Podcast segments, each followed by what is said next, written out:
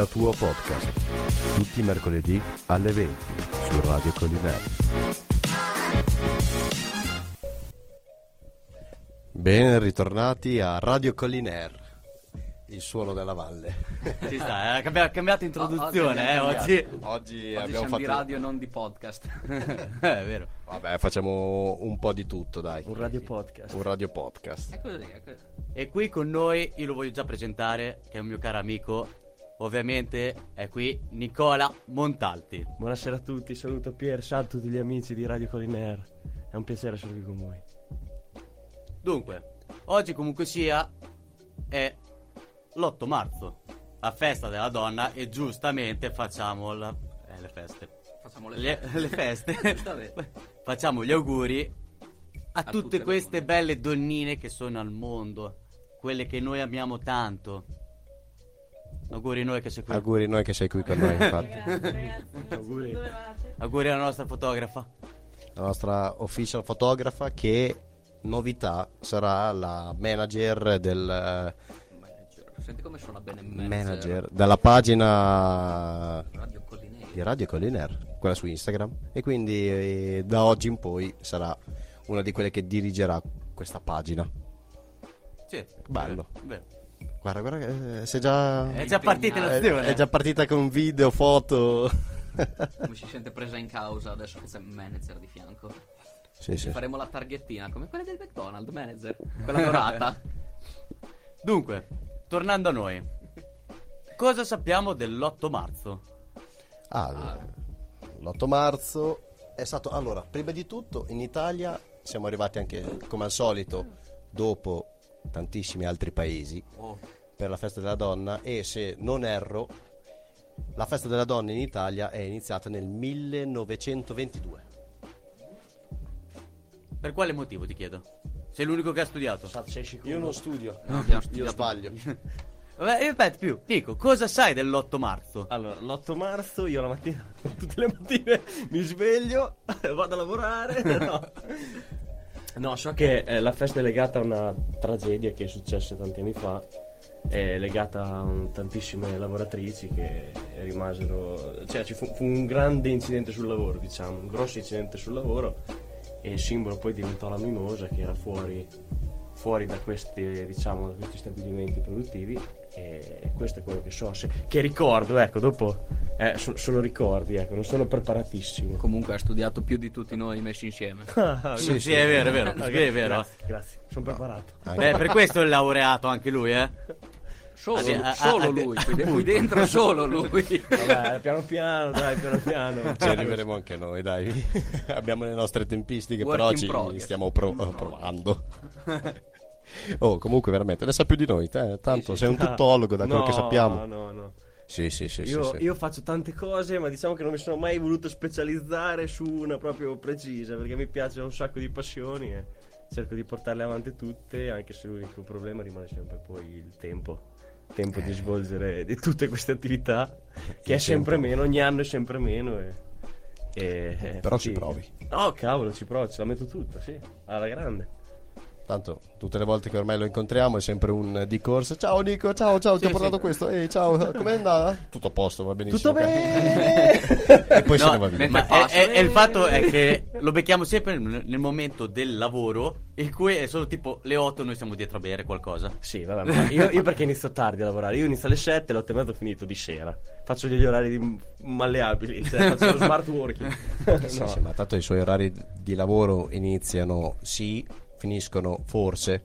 Quindi Eh, sì, faccio un lavoro un po' particolare che diciamo mi porta via tanto tempo, però quando, le- quando il tempo non ti pesa e non te ne accorgi, diciamo che va, tu- va tutto bene. Ecco, quindi vabbè, se ti non, piace non mi poi- sono mai lamentato del mio lavoro, anche se so che mi porta via tanto tanto tempo. E anche, diciamo, col discorso DJ, eh, se c'erano anni, e Pier si ricorda bene che Infatti dopo ne vorrei parlare dopo. Partivamo al giovedì Dopo. sera e finivamo le serate al sabato sera o anche alla domenica a volte. Adesso ci sono un po' meno serate cercando di farle sempre di alta qualità se c'è modo. ecco. Dai, infatti dopo io voglio andare anche su sti Ah, discorsi di quelle possiamo Visto fare noi 32 podcast e non bastano quelli lì.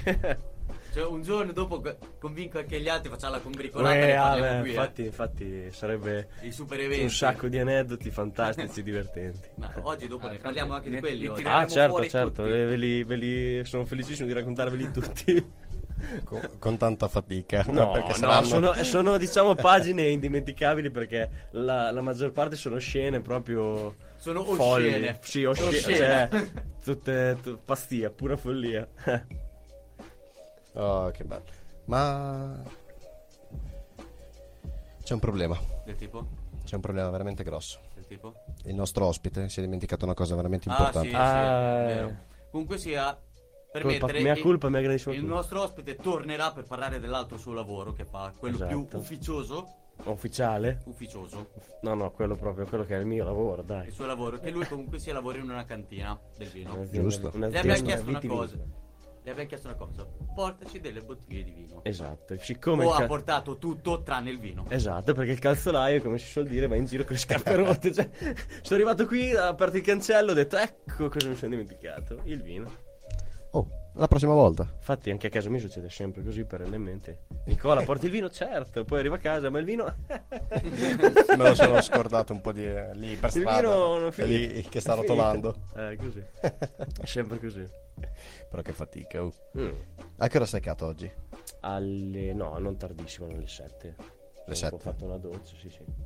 Ah. Alle 7, no, no, ho finito presto, presto, che ho fatto bene. Una bella giornata tranquillo. Ah, io mi, mi sarei aspettato più che altro un eh, sta arrivando Nico con eh, tipo furgone, No, arriva, ferma, no, fa ragazzi, Stasera mi sono subito." organizzato per riuscire a fare la doccia, per avere tutti i miei tempi, perché inizio ad avere anche una certa età, quindi certe Eh, operazioni. Una certa età che è lì, No, no, è vero. Infatti sono qui col raffreddore, sono un po' tutto un po' chiuso. un po' chiusino. Obiettivamente come questa stanza che... Uh, No, Ragazzi. qui è un freddo, ragazzi, che io non so come facciano oh, tutti i giorni a lavorare qua dentro. sì, sì, no. Saranno è per questo che noi di 890 solito beviamo il vino. Ah no no, ma ah, se bevi il vino qui ti caldo, piglia noi. una mina che non finisci più. Sono 7000 gradi, è incredibile. Mo la madonna. Bene, signori, Dunque, io potrei già partire con una domanda che ci hanno fatto. alla grande. La domanda è facile facile proprio. Ah, va, va bene. Vediamo. Da quanto tempo lavori come DJ? Allora, lavoro con allora, E qui possiamo tirare anche in mezzo alcuni aneddoti, volendo. Sì, no, la, sto- la storia è abbastanza cioè, sì, è- è- diciamo che facendoci conti è un bel po' di anni. Dopo c'è stata una prima fase, come tutte le cose, dove non era molto chiaro che io volessi fare il DJ, anche perché il mio percorso prima di fare il DJ era un altro musicalmente. Cioè, io facevo un'altra cosa, non... e fin da piccolino ero sempre stato appassionato a mettere su vinili, dischi a casa, tutte queste cose qua. Però, diciamo, il DJ non mi era mai balenato nella testa, fino a quando, all'inizio, delle, su- all'inizio delle superiori, quindi 14 anni, che il 14 anni è secondo me l'età peggiore eh, dell'adolescenza, Madonna. perché te sei stupido, non hai, non hai proprio nessuna cognizione della realtà, infatti avevamo un gruppo di amici, eravamo uno più deficiente dell'altro, stupido in senso buono, nel senso facevamo No, a- assolutamente. tutte le peggiori stupidate che si potevano fare e, e ci iniziamo a organizzare le prime festicciole, no? E, essendo io un, ballerino negato, cioè proprio io il ballo è una roba che non sa neanche lontanamente parenti, cioè io vedo i miei amici si divertivano, ma stavo in un angolino io e non sapevo come esprimermi, cioè, te lo dico sincero, io ero lì e non sapevo come fare finché un giorno eh, c'era questo problema che non c'era nessuno che metteva sulla musica, no? Allora c'era un computer, proprio una roba semplicissima con quei Computer programmi, software, virtual DJ che sono i più gettonati, diciamo, nelle Usavo feste, anch'io. esatto, nelle feste mondane. E mi sono messo lì e ho iniziato, dai, a appassionarmi al discorso del DJ. Mettevo su ste cose col computer dei cambi che erano. In, in- cioè, proprio se uno con un badile da dietro ti dava una picconata, era, era il tuo prezzo. Perché era della roba che non, non si poteva migliore. non si poteva ascoltare e da lì mi è presa la passione anche perché davvero eravamo un gruppo molto unito, facevamo tantissime feste, avevamo più punti di ritrovo eh, dove, dove potevamo organizzare, poter... ma or- eravamo una potenza perché c'era chi si occupava del bar, chi si occupava della sicurezza, chi si occupava di qualsiasi cosa e io, diciamo il mio settore oltre a, a tutto il resto era... Oltre a stare a disparte. Sì, era, era diventato mettere su la musica. E allora dai una festa dai due, dai tre, ho deciso cavolo, però col computer ho detto dai non è, è noioso, non è bello, cioè a me mi- poi sono uno abbastanza a me piace molto addentrarmi nel scoprire come funzionano le cose. Quindi ho detto voglio comprarmi una console. E chiaro, non avevamo un becco di un quattrino nessuno. Che si- beh, cioè, quindi erano tempi veramente bui. E mi sono comprato i primi controller che uscivano, quelli che andavano col computer. Andai, mi ricordo, a San Marino, mi portarono a San Marino, pesi 150-200 euro. E da lì ho iniziato davvero dai, a fare a mixare e tutte queste cose qua. A fare le prime, A fare i primi, i primi mix, i primi giochini. le prime cose. E mi sentivo, cavolo, a un certo punto dicevo, sono un fenomeno. Dicevo, cavolo, sono È il mio, è il ma mio, sono il numero il mio." uno. Fino a quando eh, so- ho iniziato non a competere, ma a confrontarmi con gente che lo faceva da, da molto più tempo di me. Come succede in tutti i lavori, quando trovi quello più bravo, io, eh, chapeau, sei bravo e te lo dico, non ho, non ho nessun tipo di problema. E mi ricordo questa scena che face- eh, organi- organizzano, che noi dopo le superiori all'agraria era... Cioè l'agraria secondo me è quello che è oggi come scuola, con 18 prime, eh, un sacco di studenti perché la tradizione l'abbiamo iniziata noi. Cioè l'agraria era un posto dove feste di ogni tipo, si facevano 5-6 feste all'anno, ma in palestra, cioè, in aula, ma... cioè proprio discoteca diventava la scuola. E- e E, da lì che- ci siamo portati dietro, secondo me, un, eh, abbiamo conquistato tutti gli altri, gli altri istituti di Cesena perché venivano da tutte le parti a queste feste. A un certo punto, infatti, il preside ha detto: ragazzi, basta perché qui non siamo a- a- alle Indie e ci ha, ci ha dato un po' il freno. Però, eh, C'erano anche i giochini. Tipo il sì, biliardo, no, ma c'era, c'era tutto. L'agraria, l'agraria è stata, secondo me, sono l'esperienza più bella della mia vita. Ci siamo divertiti da matti. Ma anche gli stessi con, gli, con i prof, c'era un bellissimo rapporto. Eravamo pochi, eh, ci, vole- ci si conosceva tutti, era diventata una famiglia enorme. E, e niente, per, per tornare al discorso, mi inizio a confrontarmi con questi ragazzi che lo facevano da più tempo. E io arrivavo col mio controllerino, loro avevano già tutta attrezzatura professionale Pioneer, due CDJ, un mixer. E al che io, un ragazzo mi guarda e fa: Ma, ma te dove vai con quella roba lì? E io, e io che mi sentivo in quel momento, cavolo, ho detto: Sono, sono qui, c'è David Guetta qui per voi. Te mi dici cosa fai con quella roba lì? E io gli ho detto: Ah, guarda, io faccio così. Allora fa adesso, ah, vieni, vieni, mi fa che adesso ti faccio vedere come funziona. E io da lì sono rimasto sconvolto perché è stata una roba incredibile. Cioè, io mi sono approcciato a quello che era poi davvero fare il DJ, che non è quello che vediamo, è brutto dirlo, ma non è quello che si vede nel 90% dei locali in cui si gira. Non perché voglio, voglio dire, voglio dire male dei DJ che suonano in giro, ma perché alcuni si, adesso c'è un approccio totalmente tecnologico ai DJ set, quindi le macchine ti aiutano tantissimo e ti mettono a tempo le canzoni, cosa che Fanno tutto loro. cosa che parole, eh, quando ho iniziato io non succedeva. Cioè, era, era tutto una cosa personale e da lì, eh, secondo me, nasceva poi la vera qualità di un DJ. Perché devi formare l'orecchio, devi renderti conto di quello che stai facendo, non hai nessun tipo di aiuto, devi, devi dare il meglio di te.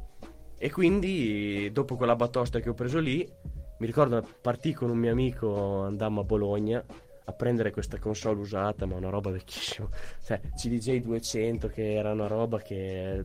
Cioè, quindi dovevi farti tutti i CD, non- non li- cioè, era- erano due robe era- atroci. Confronto a quello che, che siamo abituati a usare oggi, era, era- era un pianto. E io mi ricordo proprio che i primi due mesi a casa mia mi venivano dei nervosi perché non riuscivi a mettere a tempo due canzoni. Perché io ero abituato di là che faceva tutto il software, lì il software eri tu e ti rendevi conto che eri un coglione, tra virgolette. Passatemi il termine. Perché... Allora, qui, qui passa tutto. Qui può- Ok, allora non ci sono niente, va bene. No, E, davanti poco, e ti rendevi poco. conto davvero che come un musicista si deve approcciare a uno strumento, tu ti dovevi approcciare a quella che era la tua macchina e trovare il sistema per farla lavorare eh, nel migliore dei modi, ecco. E poi ripeto, nessuno e nessuno, io alla fine il mio percorso l'ho fatto sempre qui a mercato, non sono mai, non ho mai voluto eh, uscire più di tanto, fare grandi cose Ma perché? ma perché all'inizio non mi sentivo mai all'altezza. Perché io sono molto autocritico verso me stesso, tanto che Pier te lo può confermare.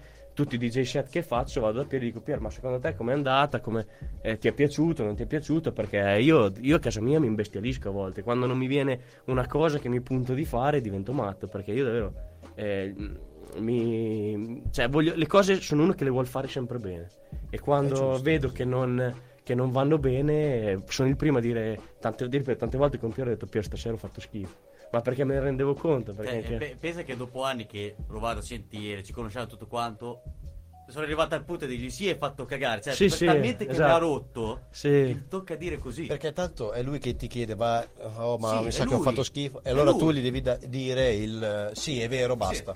No, perché anche se diciamo quella cosa in quel momento ti viene bene, però la mia testa dice, però potevo uscire un po' meglio, potevi fare un po' meglio, e quella va messa in quel punto lì, l'altra va messa in quel punto di là, è tutto, è tutto sono malattie che ognuno di noi ha nella testa e la mia era quella di, di cercare sempre di fare il meglio. Dopo è chiaro, fa piacere, la cosa che ti dà più soddisfazione è quando, ad esempio qui a Mercato, che siamo- ci conosciamo tutti, siamo un grande Sì, gruppo, sì, diciamo io ripeto che siamo un grande gruppo di amici, quando vengono da te che li fai divertire e ti ringraziano, cioè, quella è, è la cosa secondo me che vale più di qualsiasi altra cosa. Quando tu in certe serate, anche come può essere la fiera, che c'è diciamo la massima espressione mercatese, quindi c'hai tutti, o tanti, tanti, anche in tanti locali, quando anche ci sono poche persone e alla sera vanno via soddisfatti, oppure ti chiamano perché fanno il compleanno del il proprio, della figlia, del figlio, è un piacere che ci vedi te perché gli fai divertire, eh, quello è secondo me la cosa più bella che può, può capitare per un DJ. Dopo eh, magari qu- qualcun altro mi dirà no, è bello suonare davanti a 4.000 persone, assolutamente sì. Oppure un altro DJ che ti dice Eh. mi hanno dato 4.000 euro Ecco, per eh, fare sì, quello secondo me è fantastico. Però dai, Il suono È migliore così. di tutti. io, io diciamo Soldi. che... Il cash. Che a me mi piace quello, quando, quando i miei amici si divertono, che vedo proprio che parte quella bolgia selvaggia, hai presente? Sì, sì, sì. Eh, Oh, io, sì. lì, io lì la cavalco, poss- cerco di cavalcarla il più possibile, ecco. tutto lì.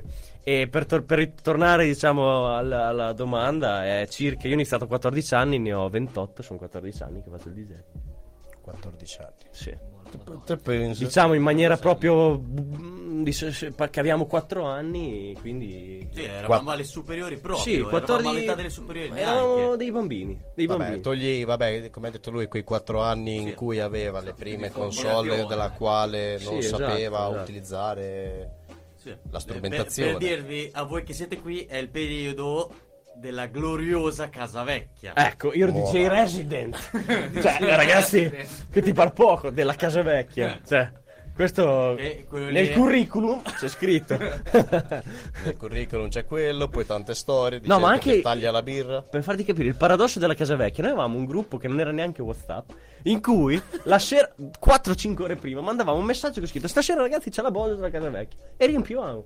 Erano non so, magari tempi diversi, anche perché il posto non è proprio un posto eh, fighetto che uno dice vado Ma lì, manco Cioè, raggiungibile. cioè, no, Diciamo lì, lì sei, ne- lì- lì sei nel eh. Bronx assoluto, cioè è proprio il ghetto, di, il peggio ghetto di, di qualsiasi città e quindi però ci divertivamo e quello era fondamentale. Ci divertivamo tutti e dai.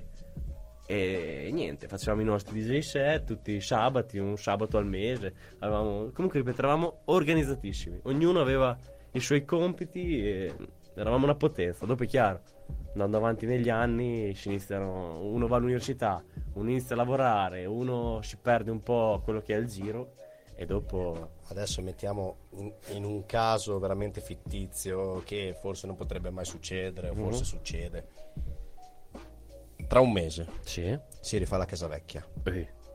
Se non viene giù. Siano- allora, tutto, tutto premettendo Vabbè. che non venga giù. Quindi facendo il 110, sistemando che non c'è più, sistemando va bene. Assolutamente. Facciamo, ok, l'antisismico lo mettiamo a posto. Mhm. ok. Bastano tre pali che provi a mantenere un po' dritto. Va bene, dai, diciamo che si fa. Sì, io, io ci sono. Te ci Ah, saresti. io ci sono. Io ci sono. Per queste revival ci sono sempre. Facciamo Sì, un, sì. un revival casa vecchia. Old house. Mamma mia, che roba. Ma ci- anche lì cioè, ci sono da fare 10 podcast per le scene, gente che vuole giù per le scale, che non sa neanche lei come ha fatto. Cioè, tutte le peggiori Gente che non se lo ricorda, quindi non l'ha mai fatto. Poi c'era un bar, un bar a norma USL che c'è, era, proprio tutte le norme possibili e immaginabili venivano rispettate. Sì, sì, sì, sì. ISO 9001, controllo qualità, tutte. Tutto. Cioè, Ah, aveva tutto, tut- era tutto certificato, Ma bollato. tutti avevano la KCCP. Tutti, tutti, No, ma va là, anche quando si Tutti. faceva da mangiare lì. Sì, eh, sì, no, ma tutti, c'era, ma c'eravamo, ma vabbè dai. Quel frigo che raccoglieva qualsiasi cosa Sì, venisse sì. rac- preso da fuori e bet- Tutto, c'era di tutto. Lì. C'era di tutto. Comunque sì, dai, sono 14 anni che rompo un po' i coglioni, diciamo, a- ai, me- ai mercatesi con la mia musica. E per fortuna. eh, no, dai, per fortuna o sfortuna quello dipende dai punti di vista, perché eh, tanta gente può non piacere quello che faccio, è normale, è soggettivo. E il- vero, cioè, la musica è una cosa molto personale e quindi c'è chi piace la rock che se mi viene ad ascoltare a me dice eh, sarei, sarei da mazzate. Nonostante io, ripeto, vengo da un percorso musicale che non è quello del DJ, perché io ero un percussionista prima di fare il DJ, ma ho iniziato molto presto e me la cavavo anche abbastanza bene, però dopo quando è stato il momento di cambiare ho cambiato. Allora Sono facciamo di- che al lato scuro. faremo, faremo dopo, in chiusura, Mhm. di là. Sì. Abbiamo una batteria. Ah, vabbè. No, Facciamo quello- un o- off live proprio. Sì, ma si può fare, però, air. però quello, ecco, quello è uno strumento che se tu non lo suoni, e io è un parecchio che non lo suono, perdi la muscolarità dei movimenti. Quindi sei molto più lento, e- però se vuoi, molto volentieri. Così ci denunciano stasera. No, secondo me no. sì, no, ma tanto non si sente No, nulla no, ma fuori. non si sente niente. Allora lo facciamo dopo. Va bene. Dopo, dopo, dopo facciamo tutto. Dai, allora io proporrei una cosa molto bella. Abbiamo parlato di DJ set in questo Ah, poco adesso, tempo. Per questi amici ascoltatori, sappiate che stasera non ci sarà una playlist, ma bensì il nostro DJ Nico che suonerà per noi durante gli intervalli. Sì, ogni tanto, eh, ogni tanto perché il cachet è altissimo, ogni pezzo sono dopo qui, non so che budget hanno. E... Veramente scarso, mi dispiace. Quindi niente, andiamo, va Sei bene. punizione perché non ci hai portato il vino. Ah, allo- un ah, no, bicchiere ok, va bene. Allora sono. Un piccino d'acqua lo fa allora, male. Niente, dai, allora niente. Va bene. Via. DJ Nicola Montalti. Ma qua- Alla eh, console. No, volevo chiedere, quanto volete fare? Facciamo due canzoni, poi ci fermiamo due Un, chiacchiere. un due canzoni, secondo me Va è bene? perfetto. Va bene. Vai, vai. Proviamo. Tutto tuo. Facci vedere, Nico.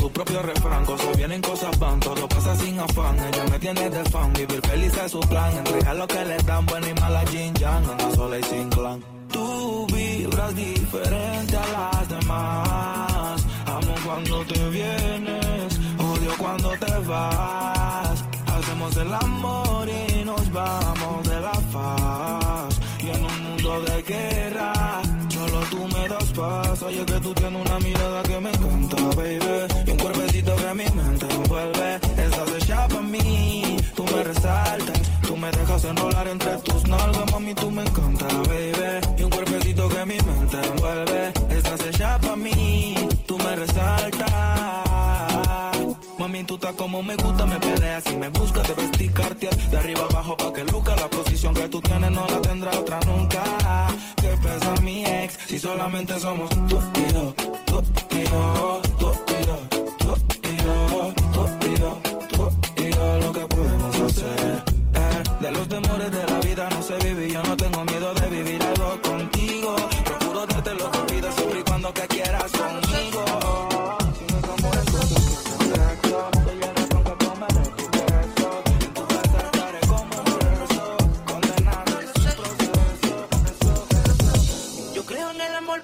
que siente. Que lo digan para mí no es suficiente. Llevo un suéter del real, pero siempre miente. Oh, oh, oh, Baby,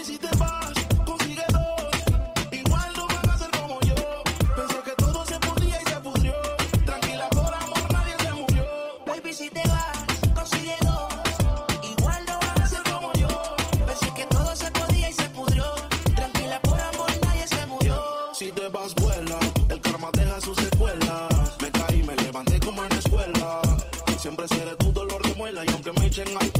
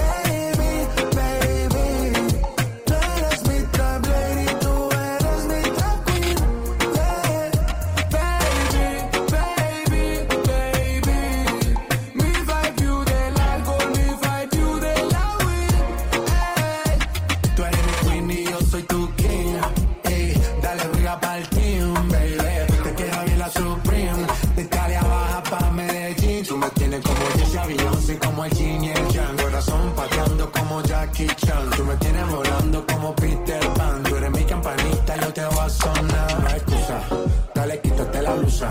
Tú eres italiana, a ti te gusta la medusa. Tranquila, tú eres mi tranquila. Este flow que tengo no se vende ni se fila. Y no hay excusa, dale, quítate la blusa. Tú eres italiana, a ti te gusta la medusa. Tranquila, tú eres mi tranquila.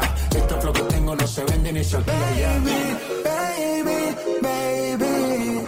Tú eres mi trablero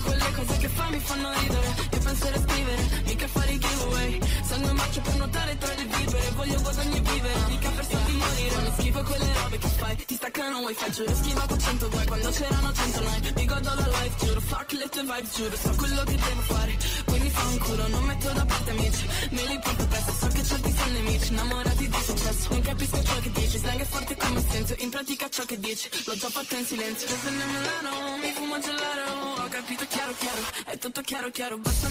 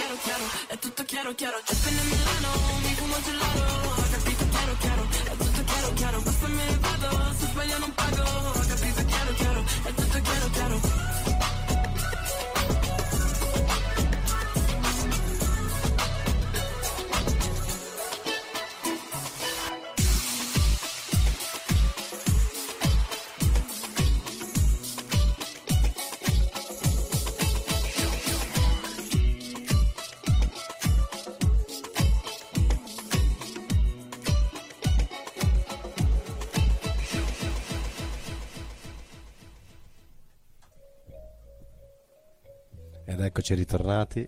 E questo qui era uno dei vari DJ set della serata. Sì, poi. questo... Per fortuna siamo partiti con due canzoni, poi torniamo. Ma... Sì, sì, siamo arrivati dopo io così, Eh, quando no, due, due canzoni poi mano. torniamo è un casino perché dopo è fatica, è fatica. Due canzoni si sono trasformate in un No, ma poi per DJ fortuna, set per fortuna ringrazio Per che mi ha subito detto stai facendo cagare, allora mi sono son fermato subito. no?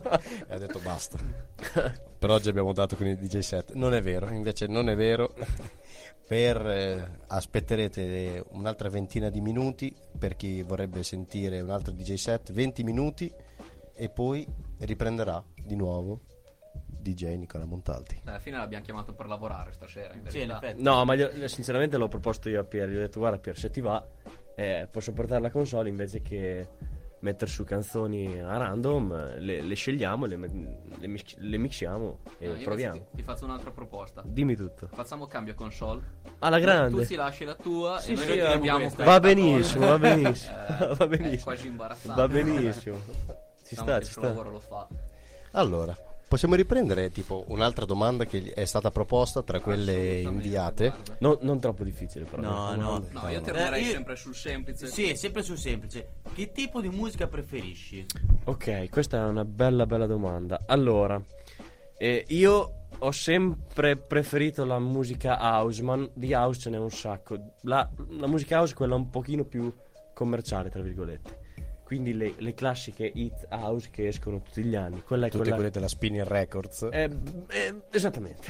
Tutte quelle io le ho, le ho sempre preferite. Ah, diciamo che quando ho iniziato io andava fortissimo TJR, Tuiamo. Sì. Studiamo il Plastic Funk, poi vabbè Gi- Gigi D'Agostino e, e queste, io all'inizio i miei DJ set erano solo musica house, proprio perché con l'inesperienza eh, mi facevo quello che piaceva solo a me diciamo. Ma in quei, in quei periodi era anche andata cioè, di moda, tipo tantissimo anche tra ragazzi si ascoltavano un casino anche quella roba lì. Sì, il problema della musica house è che se tu martelli con quella musica lì per più di tre ore la gente dopo un po' la prima cosa che ha te lo tira. È inevitabile. Perché o sono proprio appassionati di quel genere musicale, allora tu fai una serata e diciamo stasera si fa solo house, allora la gente viene già predisposta per quel genere musicale lì, lo sanno e, Ah, e- sì, e- lo cioè, sanno. una serata- è come E andare a lo- sentire Cleto, Cleto non ti fa eh, la cucarazza, cioè Cleto, Cle- che Cleto fa l'afro e vai a sentire l'afro. E, mm, il problema è che io ho sempre lavorato in contesti che richiedevano diversi generi musicali, non prettamente uno, che poteva essere la house, perché la house va bene, va- eh, ti dico, è quello che farei tutte le sere io se potessi farlo, però devi andare incontro anche a quelle che sono un po' le esigenze di tutti, quindi entrare un po' sulla commerciale. eh, Fare un mix. Ripeto, per le serate che faccio io. Dopo è chiaro, se mi chiedono vuoi fare una serata solo house, non vedo l'ora. Subito. Facciamo delle DM. eh, Sì, dopo generale. una svolta grossa, mi ricordo, l'ho fatta, saranno ormai die- dieci anni fa, le ultime feste che facevamo alla Casa Vecchia, perché iniziava a uscire il reggaeton e il reggaeton non- all'inizio non aveva tutto questo che non è successo, però a me piaceva, perché aveva, secondo me, aveva quel, eh, quel qualcosa che poteva... Quel movimento di culo in più. No, al di là di quello, però era, era musica che si ascol- a mio parere si ascoltava bene, eh, si poteva ballare molto facilmente. Che poi ricordiamo che era diversa di quella di adesso, eh. Era molto diversa, da Diversa. quella- molto più lenta, molto, molto più. Sensual. Diciamo, no, al di là della gasolina, che vabbè, quella è stata la, la svolta epocale. La reggaeton era diversa. E mi ricordo che era diversa perché mia sorella, che è molto diversa da me, e ha frequentato tutti i locali da cui. Cioè, per me, tutti i locali al- in Italia li ha frequentati. Eh, Salutiamo la Lucrezia, ovviamente. Sparava tutta sta gran reggaeton a casa e io dicevo, ma Lucrezia, ma questa dove l'hai trovata? Ah, questa la fa un DJ, eh. Mia sorella, fuori dura. Questa la fa un DJ bravissimo, senti che roba. Io ho iniziato a sentire sta reggaeton, ho iniziato a cercare e sono stato, forse, posso, forse posso dirlo, al mercato il primo a fare reggaeton. Lo facevo davanti ai miei amici, che sia chiaro, non, non lo facevo in Ma locale. no, non è che suonava, ballava la reggaeton, eh. No, no, no, no, no, a me ballare non, mai- non mi vedrai mai. E era all'inizio è stato difficile perché la gente non è che l'accettava così. Venivano Di buon occhio, subito No, così. dai, era, era- Però mi piaceva e da lì a pochi anni dopo è esploso. Solo... Adesso se non, se non fai reggaeton, certe serate non le fai. Cioè proprio non... non- Sai che. Vabbè, adesso sta andando anche molto la trap. Ecco, ecco, Quello, be- bello, quello, bellissimo. quello. Io la trap non ho una canzone trap. Ecco, per intenderci. Per parlarci chiaro, io la trap la detesto. E mi sono imposto che non. di- cioè, mi sono imposto di non farla. Quindi quando mi vengono a chiedere, soprattutto ragazzi molto giovani, ah, scusami, mi metti una canzone trap? Lo guardo e gli faccio, eh no. Eh, non ce l'ho. no, La tua eh, risposta è io sono un DJ, non un jukebox. Mi dispiace, non la faccio. Mi dispiace, non, non ce l'ho, non ce l'ho proprio. Cioè, al di là di, di qualche pezzo che poi è diventato più commerciale, tra virgolette, non, non ho canzoni trap. Non, non ne ho neanche una, neanche per sbaglio. E quando uscì Sfera e Basta, bravissimo artista per carità, venivano tutti a chiedermi Sfera e Basta, li guardavo e dicevo e basta. Non ce l'ho. cioè, E non ce basta, l'ho, ragazzi. E non- basta, non ci sta. non ce l'ho, dai, è fatica. Mm, cioè, dopo è chiaro, ti devi un po' specia- Adattare, specializzare forse. in qualcosa. Però per le serate che facciamo noi devi avere un. Cioè, per le serate che faccio io, non noi, devi avere un po' di tutto perché ti puoi trovare eh, qualsiasi persona davanti. Devi riuscire a accontentarli più o meno tutti. Dopo è chiaro.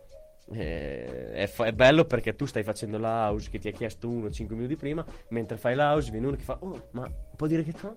Poi passi al reggaeton? No, ma fa la house. La house, il reggaeton. Ragazzi, che- che- un po' per volta, un po' per uno vi accontentiamo tutti. Ma se dovessi andare a suonare, Mhm. ipotetico, Sì. vai a suonare Sì. in un locale che Sì. è. Ci sono stati, boh, dei, definiamoli dei live trap, completamente trap. Non ci vado. Posto. No. No, no, io, io ci, eh, ci andrei. eh, ti dico, mi è capitato più di una volta anche di andare a suonare un, un mio carissimo amico che è Paolo Caiterzi, che è Paolino Vox. ehm, mi ha aiutato molto all'inizio perché mi ha rimediato tante serate in cui andare a farmi conoscere e lui è una bravissima persona, abbiamo un grande rapporto, quando avevo bisogno io lo chiamavo e quando lui aveva bisogno mi, mi chiamava e mi ricordo andai a fare questa serata da un ragazzo bravissimo, molto veramente un gran bravo ragazzo a Bellaria in questo locale sul mare molto bello e mi fa e io arrivo lì gli dico guarda io non conosco la gente che c'è qua giù e cosa ascolta ho detto se mi dai due dritte faccio quello che fate qui ah no no fa vai tranquillo te fai un po' di afro io l'ho guardato Ok. ho detto guarda io di afro ho quattro canzoni cinque perché mm, io all'epoca l'afro non, non ce l'avevo. A parte che l'afro è una cosa un po' di nicchia che ce l'hanno solo poche persone, la portano avanti quelle persone lì e- ed è giusto così. E, e allora lui mi fa: No, ma dai, fai un po' di afro. E io vedevo tutta la, la gente, ma, ma per ore, la gente che lì si era schifata, cioè proprio non, Non gli cioè, per me gli stavo facendo del male fisico in quel momento.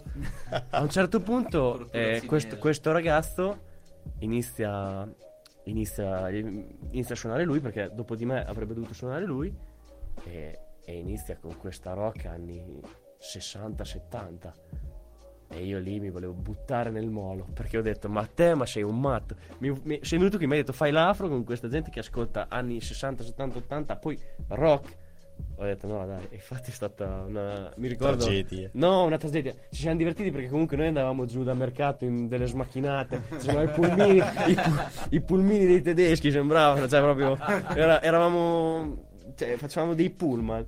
Un- mi ricordo una sera, sempre cioè, di, di una di tante, delle tante serate andiamo com'è che si chiamava quel posto laggiù a coso per ehm, a Marina di Ravenna.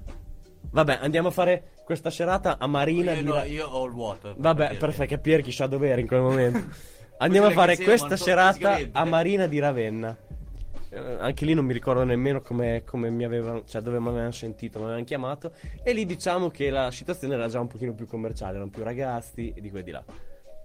E c'era un DJ prima di me e ci sono state sei persone.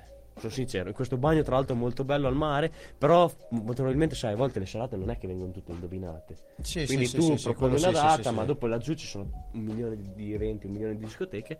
E, c'era, e tra l'altro questo ragazzo che suona prima di me era veramente molto bravo, non è che era uno che era bravo, bravo. Io, vabbè, inizio io e arriva il mio pulmino di tedeschi. 20-30 persone dal mercato. E mi ricordo che abbiamo fatto festa noi laggiù, in sto bagno al mare, con tutti i mercatesi. Cioè, ma, era una- ma c'ho le foto, è una roba incredibile. Perché dove andavo io. Avevate tut- un privé senza aver pagato sì, no, dove andavo io venivano tutti i miei amici e quella secondo me era la cosa più bella che c'era, dai, al tempo, anche nel fare il DJ. Dove andavo io spostavo 20-30 persone e adesso mi dico, probabilmente mi chiamavano per quel motivo lì, Ah, non eh, per altri motivi, capito? alle- Non perché... da altri motivi sono venuti adesso quando hai iniziato a dire, dai, eh, siamo un po' grandicelli, non siamo più dei ragazzini, adesso ti chiamano perché evidentemente piace quello che fai.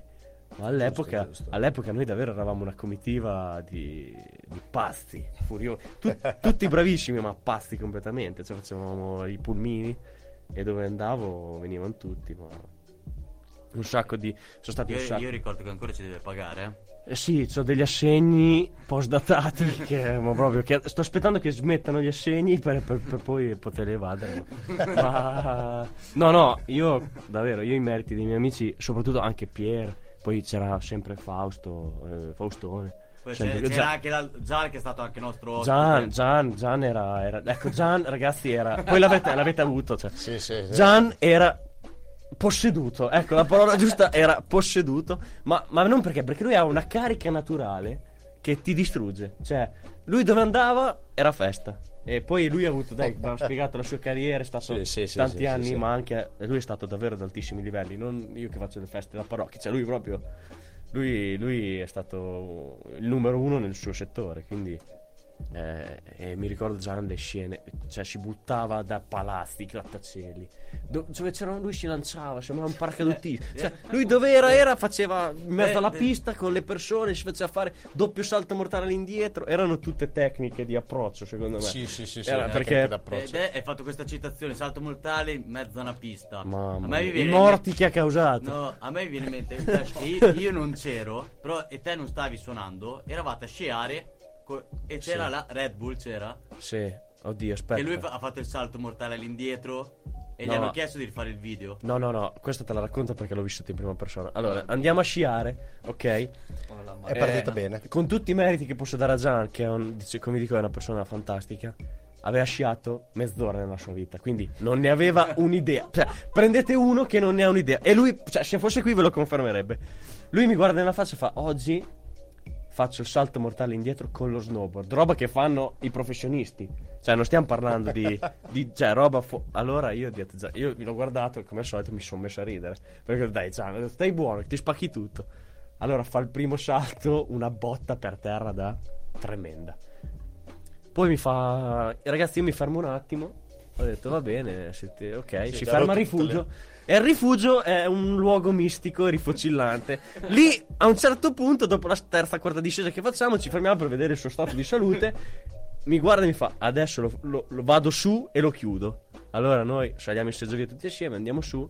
Lui prende sto salto, fa un salto mortale all'indietro che io mi ricordo. La gente in seggiovia ha fatto No! Cioè proprio sembrava uno di quei professionisti e a terra eh, l'unica cosa che fa quando a terra si scompone un po' e cade dopo. Ma, cioè, ragazzi, ha fatto una roba incredibile. Cioè, non... eh, e, e ripeto, ha sciato mezz'ora nella sua vita. Quindi, stiamo parlando di un personaggio che. Cioè, lui, ne- lui ne ti fa andare davvero l'acqua di in su se vuole. È un, un pazzo.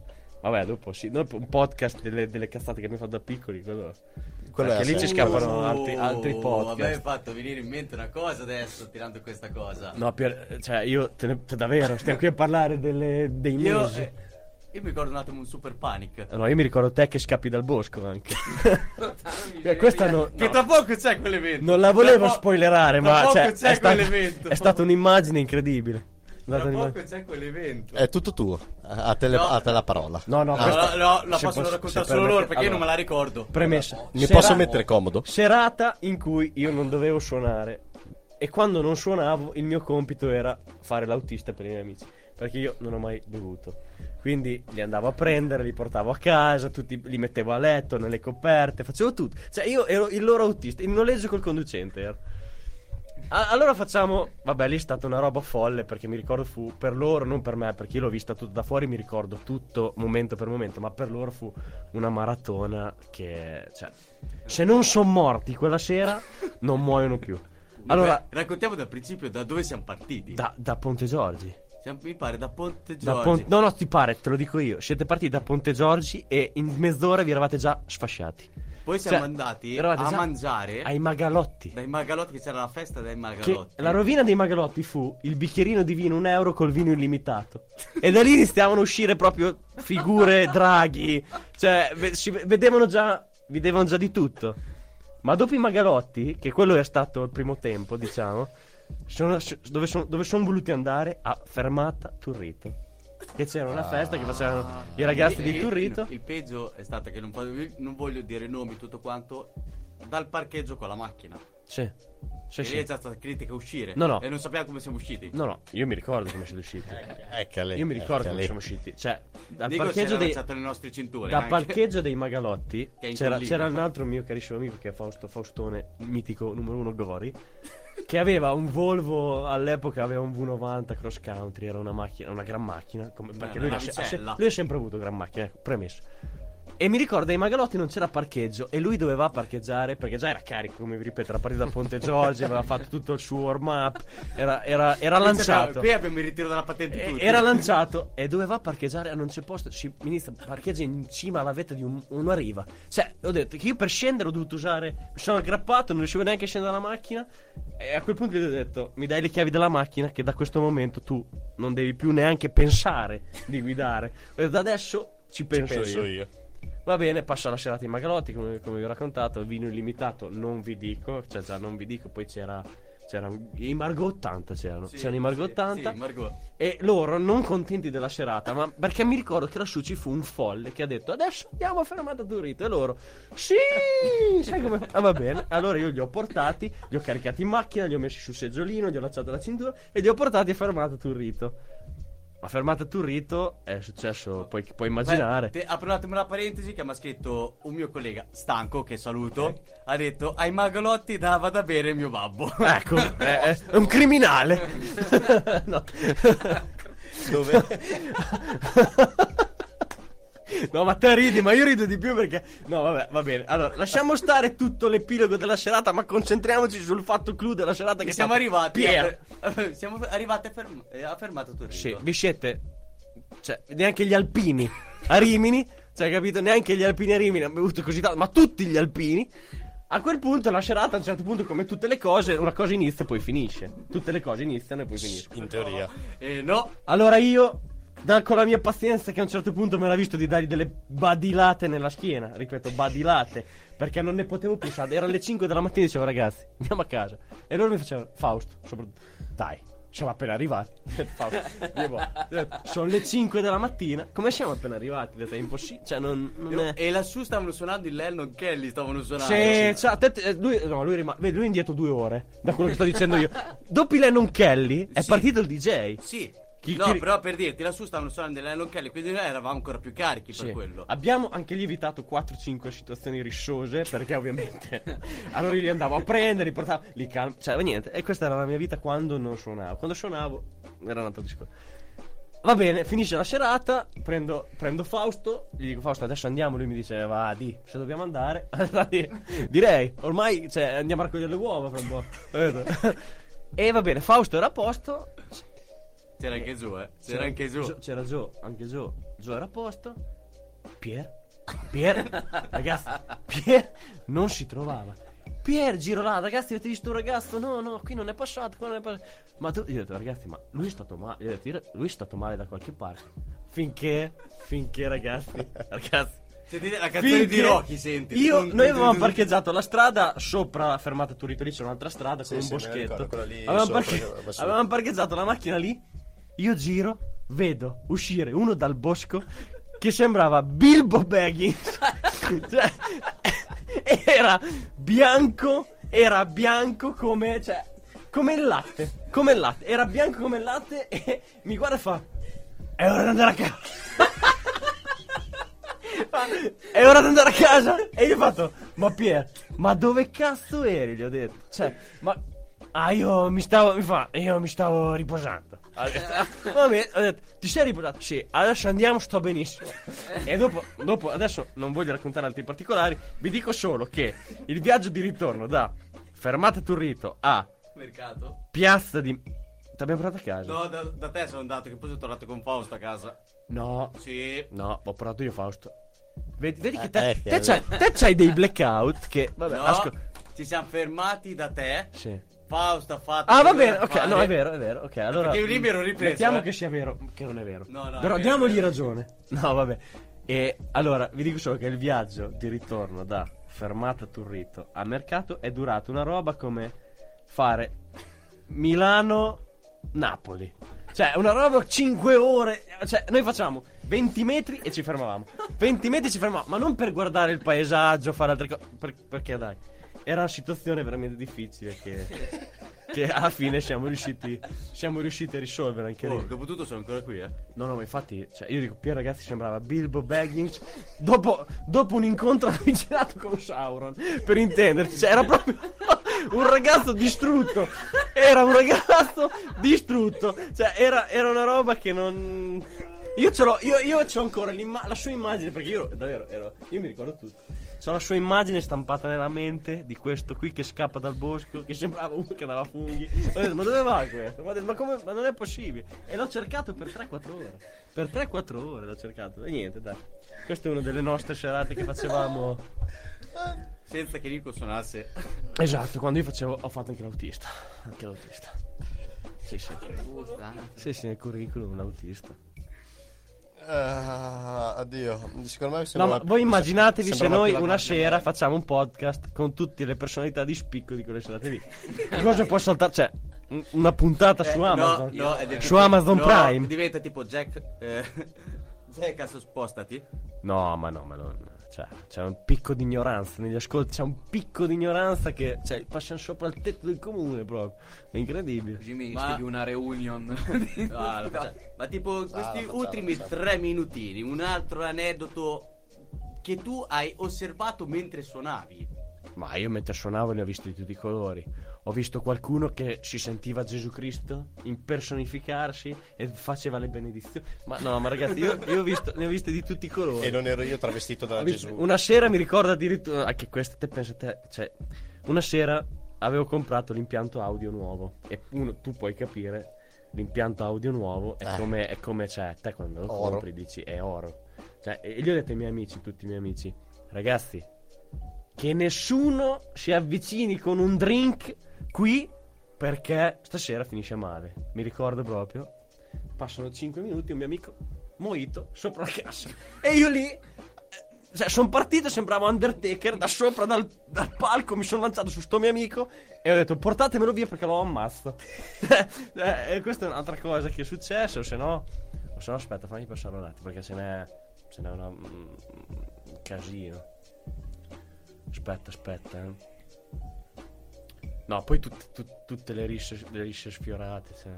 Ma vabbè, ma quello. Hanno- Ma, no- ma non perché era colpa nostra.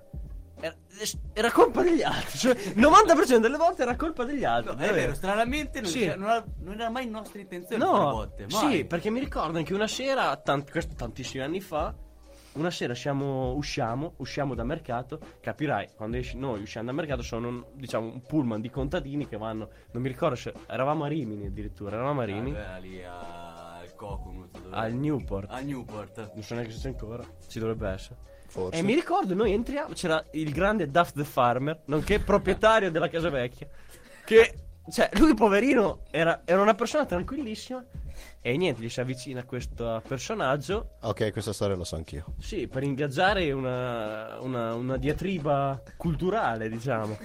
Il problema, il problema è che questo personaggio non aveva capito che quella sera lui non doveva ingaggiare una diatriba culturale, perché eravamo 20 e eravamo tutti lì pronti a difendere il nostro, il nostro patriota Daft Farmer, che era lì che gli faceva, guarda che mi sa che È un'altra capito. cosa. Eh, questa lo, lo- aspetta, quanto tempo fa? Quest'estate me l'ha raccontata Duff. Cioè, beh, lui l'ha saputo quest'estate, ma è successo No, anni ma fa. lasciate. Ma Me- poi me l'ha ripeto- raccontata ma poco poi tempo fa ripeto, questa. Le cose passano e purtroppo non, cioè, alcuni, alcuni eventi poi te li dimentichi anche se, se vorresti non farlo, perché davvero ne sono successe di tutti i colori. Perché davvero a quel- eh, quando avevamo dai, diciamo dai 18 ai 22, 23 anni, noi eravamo, noi tutti i sabati, come diceva Pier, io facevo serate il venerdì, il sabato e a volte anche la domenica. Quindi erano tre, tre, diciamo, tre giorni di fila, andavo all'università, avevo tempo per poterlo fare. E noi eh, pi- mi ricordo sempre Pier mi diceva: Oh, ma sto sabato o venerdì dove sei? Sabato cosa fai? E andavamo, noi poi venivano sempre tutti, sempre, sempre tutti, c'eravamo tutti, ci divertivamo, dai. E è stato, è stato molto molto bello. eh. Allora facciamo che una sera gli ri- Facciamo una, reunion. Una. Una reunion. tutti qui.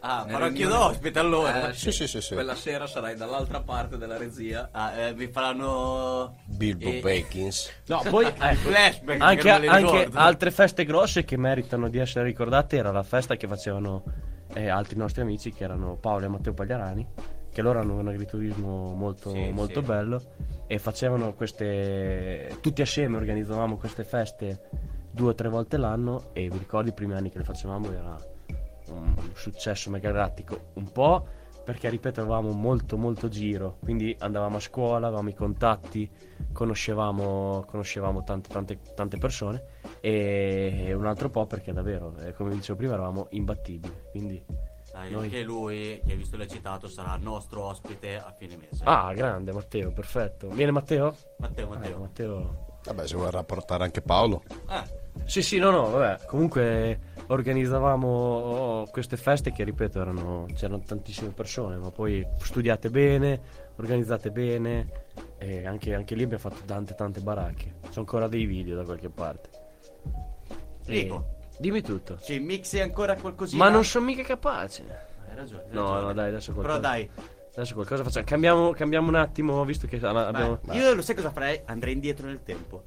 Mm, vuoi andare indietro nel Voglio tempo? andare indietro nel tempo, stupiscimi. No, adesso, adesso voglio mettere una canzone che sta andando fortissimo, che è, è una rivisitazione poi di una canzone che è uscita qualche anno fa sempre sul tema latino, reggaeton, quelle cose lì, però un bel po' più carica con una bella base house.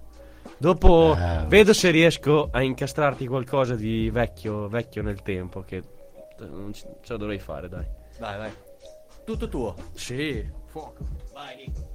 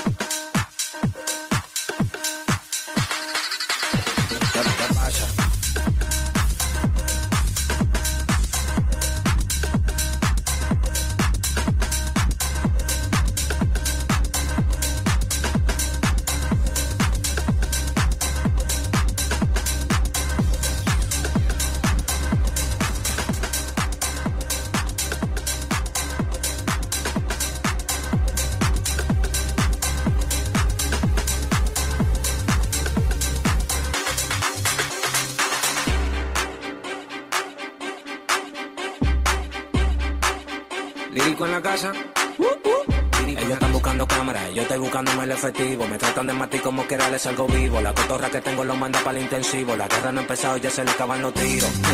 Afuera tengo un panamera.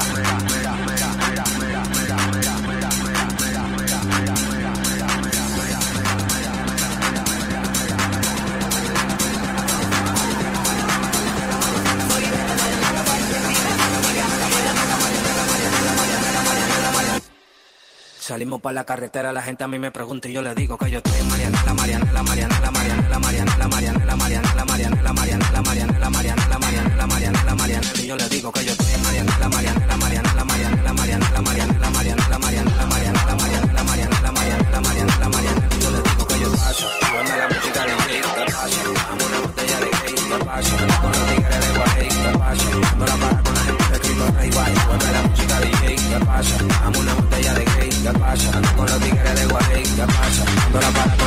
Africa.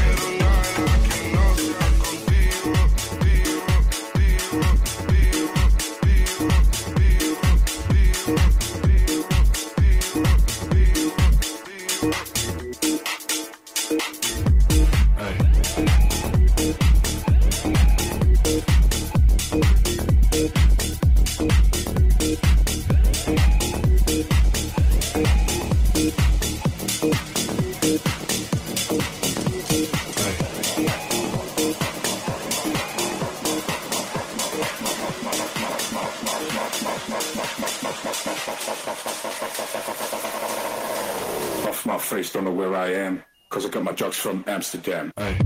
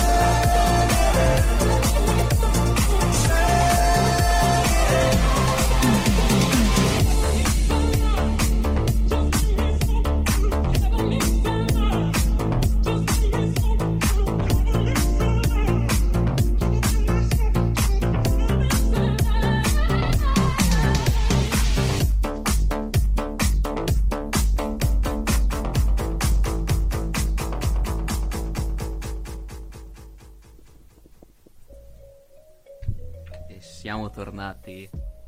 Siamo ancora in onda, ancora. Boh, siamo ancora qui? Che vuoi? Io volevo già andare a letto, no, invece no, Ah, scherzavo. no, questo- oggi abbiamo DJ Nico, non si va a letto. Se abbiamo troppi belli aneddoti da farsi raccontare. Alla grande. Allora, eravamo rimasti dal... Tu dalla parte... Tu sei dietro la console. Mhm.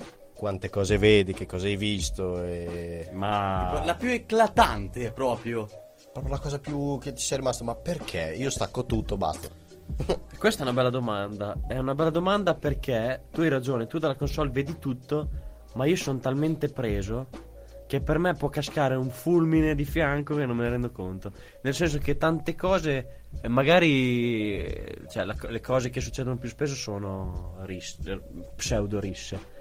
E io mi accorgo di queste risse quando sono già finite. Perché viene, viene qualche mio amico e dice: Oh, ma hai visto quelli che hanno fatto a botte? Ma chi? E dico io: Ma dove? Ma quando? In che posto? No, eh, cioè, cose, cose eclatanti. No, non ricordo. Cioè. No, non, non ho grossi, grossi aneddoti da raccontare. Adesso ci penso un attimo, faccio mente locale. Anche qualche boh, qualche tipo che arrivava da te faceva Ehi, No, ciao." ma vedi, no, no, quello, anche quello non è mai, non- cioè, anche quello è un falso mito che voglio sfatare. Cioè, almeno per mia esperienza personale non è vero che il DJ imbrocca, tra virgolette. Beh, se volessi... Se vole... Oddio, ecco, dopo io ti dico, io mi sono messo, cioè, nel senso non ho mai cercato questo, ecco, diciamo. Io ho la mia amorosa, sto insieme da Una vita? 12 anni, sto insieme con la mia amorosa, quindi è un Eh, bel po'. E non ho mai. la Sofì, la Sì, eh, eh, non, ho mai, non ho mai nemmeno pensato di, di fare quello quando vado in giro. Io quando vado in giro vado a suonare, prima cosa. Poi dopo sì, può esserci qualcuno che ti viene a chiedere una canzone un po' insistente, ma dopo ho i miei bodyguard che mi tutelano e se vedo che se c'è qualcosa che non va dico ragazzi oh, questo basta. Fuori. eh, Grazie. Te fuori.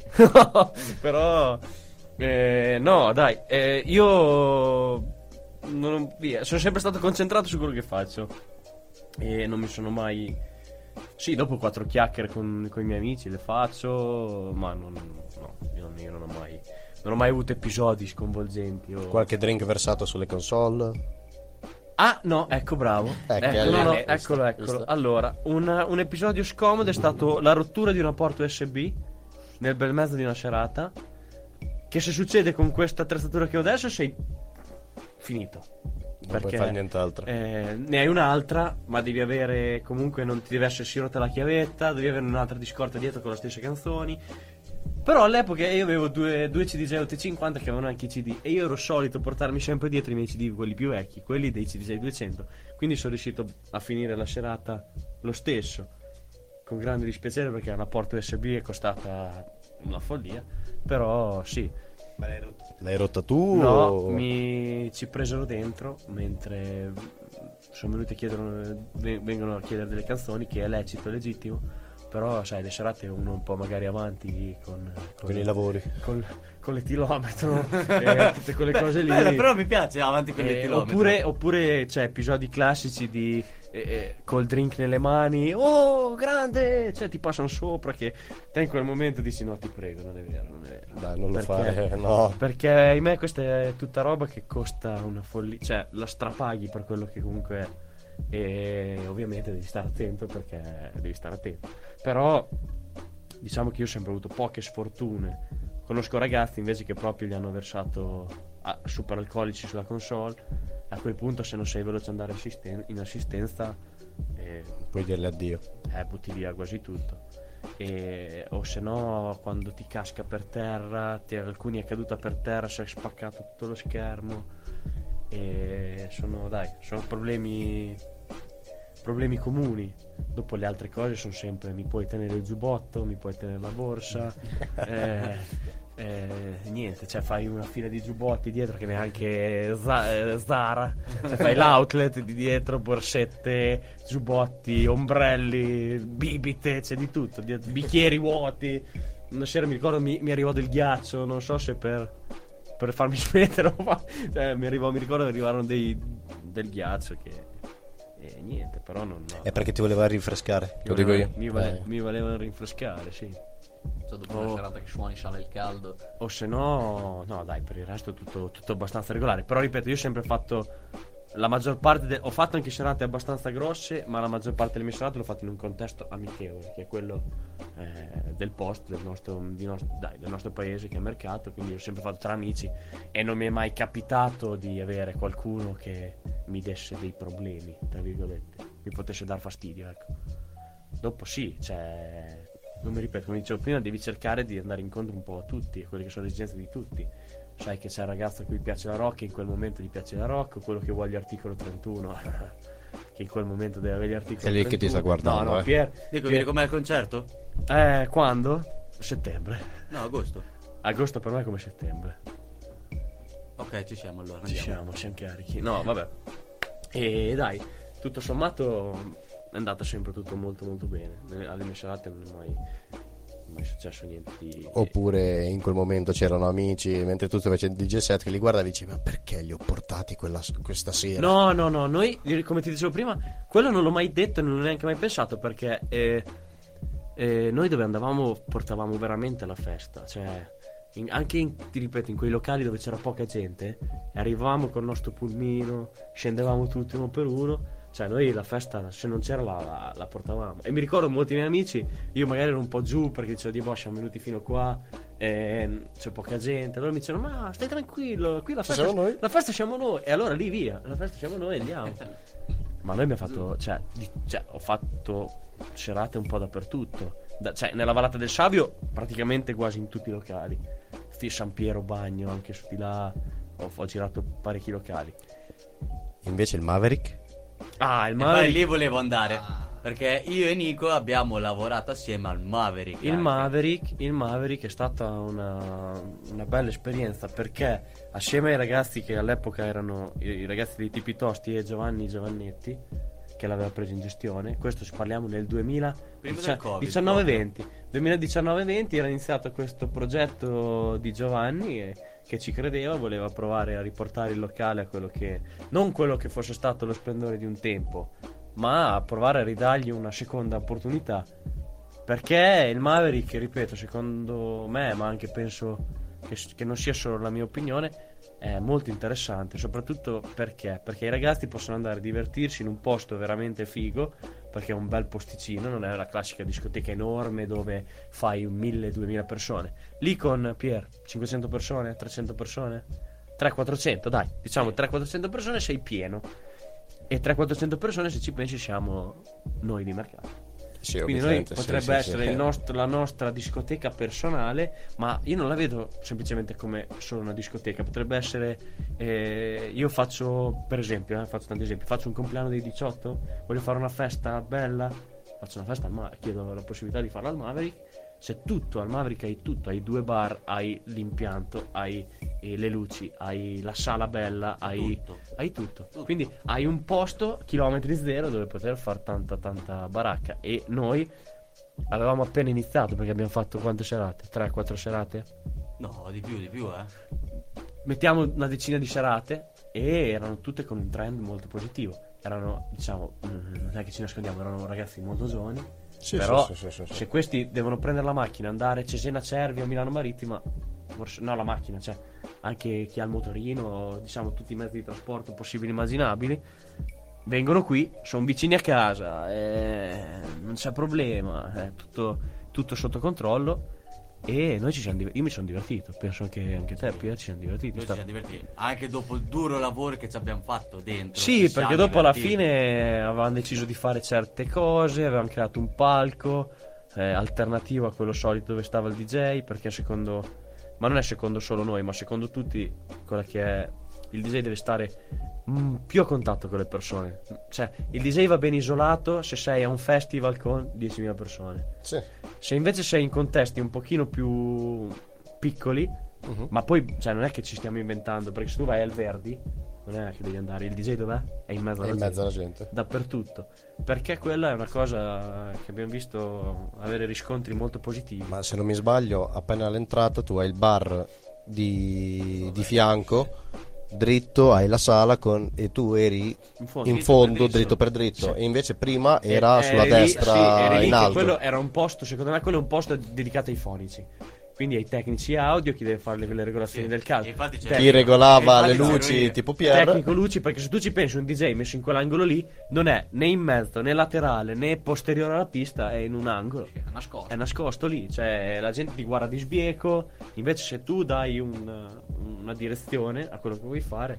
Avevamo ovviamente chiuso tutto e messo in sicurezza perché non è che possono girare tutti attorno alla console o alla- alla- agli impianti e quelle cose lì.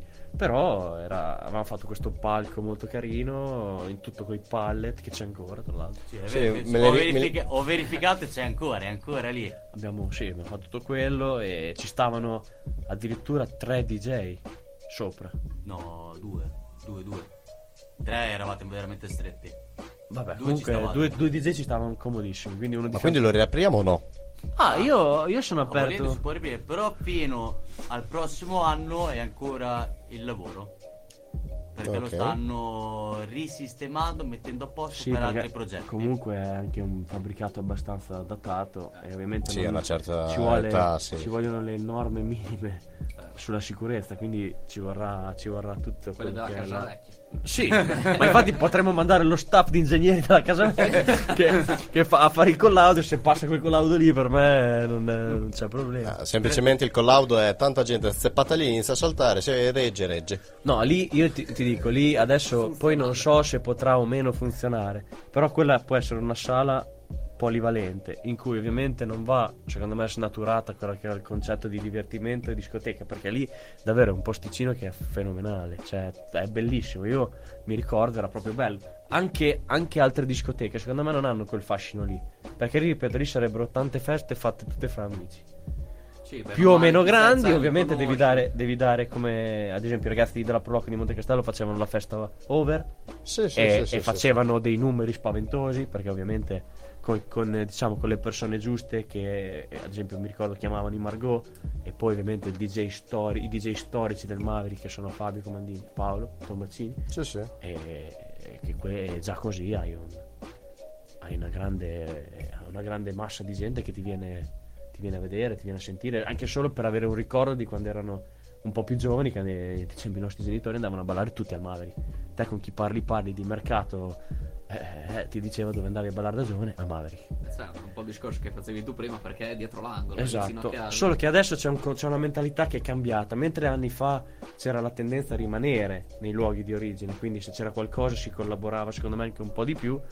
Adesso c'è la tendenza a dire, vabbè, al mercato fanno la festa, anche se può essere una festa bellissima, andiamo a ballare lì. Andiamo Un po', dall'altra sì, parte. Andiamo a ballare eh, a, a 200 km perché là c'è la... c'è- è tutto più bello, invece... Invece secondo me lì ci sono i presupposti per fare molto molto bene. Dopo è chiaro, dipende sempre chi una macchina chi la guida. Eh, se uno la guida bene, va bene, se uno la macchina inizia a strisciare, a sbattere fare dei danni, ovviamente come tutte le cose. Però secondo me ci vorrebbe. eh, basta, sto, sto dicendo solo secondo me stasera. Ci vorrebbe Vabbè, un. Infatti è della tua, si chiama. Sì, no, no, però tua. secondo me che usiamo un altro, un altro due o tre altre parole. Secondo Nicola, Allora, A mio avviso, direi A mio modesto parere, se un gruppo di ragazzi volenterosi si mettono assieme e come, come facciamo noi poi quando eravamo più piccoli, ognuno si dà dei compiti precisi senza, mm, senza che ognuno voglia scavalcare qualche d'un altro oppure pestare i piedi a qualche d'un altro per fare ni- per fare poi niente. Quindi dandosi una mano tutti a vicenda, quello è un posto che funziona. Funziona e, e la cosa base è che la gente si deve divertire. Non ci devono essere problemi, non ci devono essere risse, non ci deve essere nessun tipo di situazione fuori controllo, deve essere un posto sano dove la gente si vada a divertire. E così secondo Dopo lì me... finisce un po' nell'utopia. eh. Cioè, sarebbe bello. No, no, ma non è... Però dopo eh, non- Però ci sono molti locali che riescono ad andare avanti Certo, ma così. assolutamente.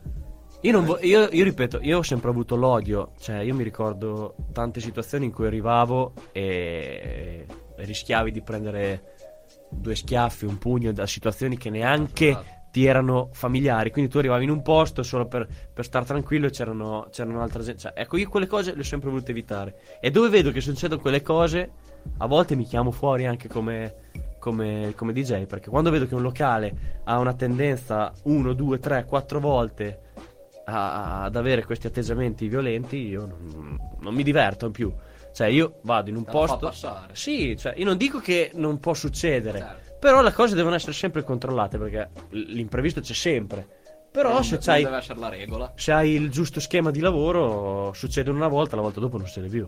Nel senso, investi in sicurezza, investi in, in tante cose e vedrai che quando c'è un buttafuori che ti prende per il coppetto e sei fatto male, ti manda a tira casa e, e gli dici guarda questa persona dalla volta prossima non entra e vedrai che perché è tutta una, una catena cioè quando una persona dà fastidio a un'altra l'altra persona dice non ci vado lì perché c'è quello. E i suoi amici dicono no non ci andiamo perché il mio amico non ci va perché c'è quello. E invece te devi star bene e le situazioni scomode le devi allontanare. Questo è sempre stato poi lo sa anche Pier noi abbiamo sempre, abbiamo sempre, sempre puntato su queste cose qui. E tutte le feste che abbiamo organizzato era fo- la prima cosa era parlare di come poter evitare situazioni spiacevoli. Ecco, visto che te mi hai fatto già questa citazione delle feste che abbiamo organizzato, sì ne abbiamo organizzata una prima del Maverick, sì laggiù in, eh, in piscina dove c'è la body art. sì Quando io ero a lavoro in stagione, Sì, mannaggia no, a è voi, vero, voi e i vostri troia. pallet. E- vero. anche lì Eh, que- quei pallet proprio quella Sì. dove lo scopo di questo evento Sì. è stato donare tutto il ricavato in beneficenza. sì Ed è una festa che c'è riuscita a parere nostro, perché tutti quanti comunque sia dopo l'evento ce l'hanno continuata a richiedere, però dopo causa Covid tutto quanto è sciamata come cosa, E perché non rifarla allora, ragazzi? perché è in progetto di rifarla. Eh, io adesso vi spoilerò una mia idea che ho avuto da tanto tempo e non, ho mai riuscito, non sono mai riuscito ad esprimerla. Allora, io vorrei fare una cosa tipo quella che abbiamo fatto in piscina, però coinvolgendo più DJ. E sto Ok. parlando di solo DJ. E creare una sorta di o, o percorso o spazio qui nel- all'interno delle nostre piazze. Nel senso, tu una sera a ogni piazza la dedichi a un genere musicale. Tipo la piazza centrale fai la commerciale, la Ok. piazzetta di sotto fai la musica afro, e diciamo sul lungo fiume reggaeton, oppure fai l'hip hop, oppure l'RB. E in questa serata più artisti, eh, più DJ si alternano fra loro un'ora o assieme, o un'ora alla volta, o mezz'ora per uno. Dopo le formule possono essere tantissime. È chiaro che una cosa così grande eh, Richiede, richiede uno sforzo sforzo. economico non indifferente e soprattutto anche un rischio alto perché quando tu chiami tanti artisti e metti, metti uno spazio così grande da coprire eh, sai che può essere un rischio. Secondo me è una cosa che non si è mai, mai vista perché io, cioè, io quando vedo mercato dico cavolo però una bella, una bella situazione così. O puoi anche fare semplicemente una piazza e far alternare cioè assieme fare, fare diciamo comunicare assieme più, più DJ, più generi diversi nello stesso momento, creare una sorta di cerchio dove la gente sta al centro e i DJ, sto- i DJ fanno da contorno e li fanno ballare con le loro musiche un po' per volta, ma tutti assieme. Quindi uno si attacca a un altro. eh, dai, Sarebbe molto bello, che questi- quest'idea nasce all'inizio da, da Stefano Larino, che me ne parlò tanti anni fa e io ce l'avevo già in testa. Infatti, quando lui eh, me lo disse, io sono sempre stato super, super pro a queste cose qui perché ci avevo già pensato. E spero che, dai, in qualche situazione si possa fare. E... Allora speriamo al più presto di riuscire a... Ma no, è provare, un'idea, è un'idea, può piacere. Uno può anche dire no, no, è una roba folle, non è impossibile. Però è Ma un'idea che- obiettivamente nulla è folle, cioè se c'è un minimo di organizzazione che si può- possa prevenire mille problemi che si possono scaturire da 3000 DJ, 3000 persone, 3000 casini, si può fare. Ah, io sono dell'idea che si può fare tutto. Infatti, anche in piscina, quando abbiamo fatto la festa al circolo tennis, avevamo creato una situazione particolare. Avevamo Sì. fatto una sorta di angolo con tre postazioni distinte per tre DJ, DJ diversi che si alternavano, eh, diciamo, all'istante, quindi allo stesso momento. Si agganciavano uno sull'altro e suonavano tutti assieme. Cioè, mettevano su musica, che suonare è un'altra cosa. Mettevano su musica tutti assieme. E secondo me quello perché la gente non capisce che quando un DJ si attacca ad un altro è un lavoro che è difficilissimo. Perché Sì. come tornando al discorso di prima, non ci sono aiuti tecnologici lì. Lì sei tu con il tuo orecchio che devi mettere a tempo una canzone insieme a un altro che è dall'altra parte, che ha 20 metri, che ha 10 metri. E tu c'hai solo la tua cassina, senti cosa sta facendo, devi attaccare lui. È chiaro, in queste cose qui ci sta l'errore, ci sta lo sbaglio, perché sei live, sei, eh, stai facendo il DJ che è una cosa che adesso è, è diversa. Cioè, non dico che i DJ di adesso sono peggio di quelli di una volta, dico che è un modo di suonare che si sta perdendo. È completamente differente. È un modo di mettere su musica che si sta perdendo, ecco. E, e secondo me non, non va bene. Non va bene. Cioè, la base è come eh, cioè andare, imparare ad andare in motore senza aver imparato ad andare in bicicletta. Secondo me è uguale. Hai saltato un passaggio. Sì, ti sei perso la parte più romantica. Che, che è Oh, quella. Che perla che hai detto. Che è quella della messa. Sì, perché è lì, è lì il- secondo me la cosa più difficile da fare. eh. È la messa a tempo. eh. Io, io- io ripeto, io ho passato del nervoso per Sì, questa sì, cosa, sì. perché mi mandava fuori di testa quando sentivo che le canzoni scavallavano, che non. eh, che poi succede anche ah, su- succede tuttora non è che adesso che sono passati 14 anni non mi capita mai capita ca- capita perché magari eh, sei in un momento sei stanco cioè sei arrivato tardi non- la tua testa non è, non è perfettamente sincronizzata con quello che stai facendo e sbagli. Però lo sbaglio è, è anche piacevole, secondo me, a volte. Ti fa capire che, che stai facendo qualcosa davvero, cioè che stai lavorando davvero. E Perché- provi sicuramente a cambiare, cioè hai, hai- hai avuto uno sbaglio, un errore. Sì, e, E provi- ad esempio a me mi dà la carica quando sbaglio dico adesso ho sbagliato, adesso devo fare il doppio meglio perché comunque ho sbagliato e così. E questo è, è, secondo me è, è l'essenza del DJ ancora. Dopo uno mi può dire no, assolutamente, adesso col software tu riesci a fare tantissime cose, va benissimo, sono d'accordo, sei bravissimo, non sto dicendo che non sei bravo. Sto dicendo solo che ti sei perso la parte secondo me più bella, è un parere, puoi accettarlo, puoi, Puoi rifiutarlo, accettarlo. puoi fare quello che vuoi, però è, quello, è quello. Io, io lo, lo, eh, diciamo, dopo tutti questi anni lo capisco subito adesso quando un DJ è veramente bravo, lo senti perché fa delle cose che ti fanno capire che lui sta lavorando sulla, sulla console in una maniera tale da, da farti dire cavolo questo ne ha passate di ore lì sopra. Perché tutto lì è, è come tutte le cose è le ore che ci stai sopra le- è pensare a cosa stai facendo a quella canzone sta bene con quella provare riprovare riprovare tante volte. Non è che, eh, non è che tu vieni qui e fai le cose a caso. Quello lo fai quando fai una serata da 5 ore e dopo le prime due le prime e non due. sei più dici cavolo perché mamma mia eh, cosa devo fare? Allora lì inizi a mettere su eh, musica random ma se no non, non è così. Almeno penso di parlare per il 90% dei DJ cioè devi avere un'idea di cosa, cosa metti assieme provare se no Un complessivo. No, ci sta anche fare dei live dove tu improvvisi, però eh, lì ti porti dietro tanti rischi. Eh, due canzoni che non hai, messo, che non hai mai messo assieme, non, non sai se ci stanno bene, è il punto giusto, magari ti parte un vocale che non ti aspettavi. E così, è il bello della diretta, però... Il bello Sì. della diretta Sì. a volte. Io mi ricordo quando, quando abbiamo fatto eh, il periodo di lockdown, fecero un'iniziativa bellissima che Marcello Veggiani e i ragazzi del circolo fecero questa riunione di Ah, artisti. sì, sì. E io preparai il DJ set due giorni. Cioè, sono stato lì due giorni, nonostante fossero canzoni che conoscevo, a cercare di, di incastrarle nel miglior modo possibile. E ti dirò, sono anche sincero, mi sono arrivati tanti messaggi eh, di complimenti, ma io ti dico, io ho fatto semplicemente il mio. Quel che, E- quel e- che dovresti fare. Sì, e tante, e tante Sì, sì. volte me lo riascolto ancora quel DJ set e, come dico, dico, cazzo, però quella potevo farla diversamente perché eh, lì non è proprio, nonostante l'abbia provato tantissimo. Ah, perché cerchi sempre di migliorarti. Opp- opp- Sì, oppure sì. hai quel momento in cui dici questo non è come io l'avevo pensato, allora Esatto. proviamo a rifare. Esatto, perché dopo anche parte. lì salta, dai, dopo salta non siamo delle macchine, ci sono le emozioni, sai che ti sta ascoltando tanta gente, magari eh, cioè, sbagli qualcosina, dici cavolo ho sbagliato, ma non è che puoi pensare a quelle robe lì di andare avanti. E E ti dico, il DJ set mi è venuto benino, bene. Però l'ho provato tan- tanto, tanto, tanto. Non è che sono andato lì e dico, Ale, 10 canzoni le buttiamo a random. No, no, no. Allora, mi metti 10 canzoni buttate a random? 10 canzoni buttate a random. Va bene, le mettiamo.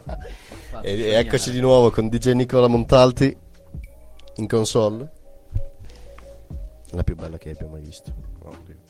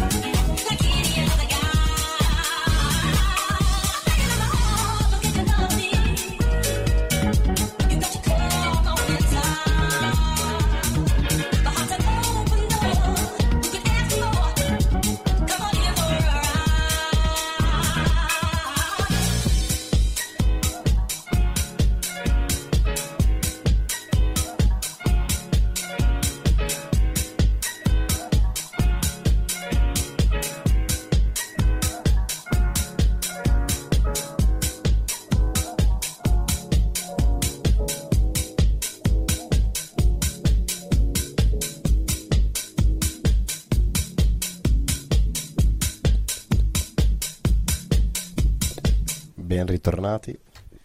Ben ritrovati eh, i nostri cari ascoltatori. Senti che musichina lounge. Ah, Allora, Compatire trovarla. Fantastico. Ti, ti, ti, ti, ti. E io di notte l'ho trovata. eh, Penso un po' che. Te pensa a te, te pensa a te. forse era anche un po' serata. Non è che era sui Magalotti, l'hai sentito? No, no, no. no, ok, ok. Non la troverò mai questa. Ah, no, no, lì, lì hai perso tutto quello che devi perdere. No? Non farei que- questa avventura. Nico, ma raccontami un po'. Mhm. I- Qualcosa dei vari eventi che abbiamo. Cioè, raccontami un po' degli eventi che abbiamo fatto. Tipo, prima hai citato la sua, la clorofilla Sì, del 3P. Sì. Che non abbiamo detto il nome, ma si chiamava 3P. sì. Perché 3P? Quelli erano le P.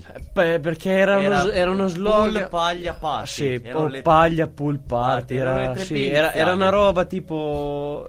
Anche quella partorita una sera. Che... A caso, A ca- proprio a caso, sì, sì. Le idee caso. migliori nascono così alla fine. No, eh, diciamo che dietro, dietro le feste che si facevano lassù c'era veramente un'organizzazione minuziosa. Nel senso, per- mi ricordo si faceva la sfilata di moda. quindi è c'era, vero, vero, vero. c'era tutto da allestire, il contesto Eh, della quella- quella sfilata. lì che poi quell'evento partiva dal pomeriggio, partiva. Partiva dal pomeriggio, Pomeriggio. esatto, esatto. Partiva addirittura dal pomeriggio con dei gruppi che suonavano e c'era tutta un'organizzazione dietro impressionante perché era tutto da preparare. tutto- E iniziavamo, mi ricordo, un- circa una settimana prima. Dal Sì, lunedì cominciavamo a spostare, a, a organizzare, a fare a, il bar, pensa al bar. Poi c'era, mettevamo tutte le fiaccole che illuminavano tutto il percorso della sfilata. Poi l'ultimo ricordo, anno mi ricordo. mi ricordo Bello. che Matteo aveva avuto proprio la fissa di far andare chi sfilava dentro la piscina, quindi aveva fatto eh, creare da- È venuto anche bene. eh. dal grande calvo, saldatore numero uno mercatese, Michele una, una piattaforma, una piattaforma eh, diciamo galleggiante, non galleggiante che era ancorata diciamo al fondo della piscina, ma che permetteva comunque di poterci camminare sopra. E quella fu una roba Cioè, proprio... E se nessuno c'è caduto in, in piscina. No, no, ma era, fa- era tutto, era tutto studiato nei minimi dettagli. E infatti i risultati c'erano, cioè veniva tanta gente, un po' da tutte, anche da tutte le frazioni, venivano, c'era un gruppo di ragazzi da Ranchio, venivano Poi- che poi ricordo- da Rimini. Io non so se te la sai sta cosa. Che ah, siamo riusciti a far spostare due pullman dalle Indie. C'erano Eh, due pullman vero. che dovevano andare Io- alle eh, questo me l'ero perso. Hanno girato per venire sulla nostra Sì. festa. Tipo, gli, avremo- gli avremmo tolto all'Indie circa 200 persone. Sì. Che per dirti, venire in un paesino del cazzo così. Ma, ma infatti mi ricordo che alle- Come ah, avete no. fatto? Come- non- Adesso non che ha lanciato questa bomba, mi ricordo che infatti all'epoca le discoteche ci contattavano. Sì. Perché comunque noi spostavamo tanta gente e mi ricordo i miei amici mi dicevano ma dai andiamo in discoteca. E io dicevo no ragazzi no, perché al- al- in quel momento non mi sentivo pronto per andare in discoteca. Sinceramente non mi sono mai sentito pronto. Eh, È anche una verità, un po' scomoda ma...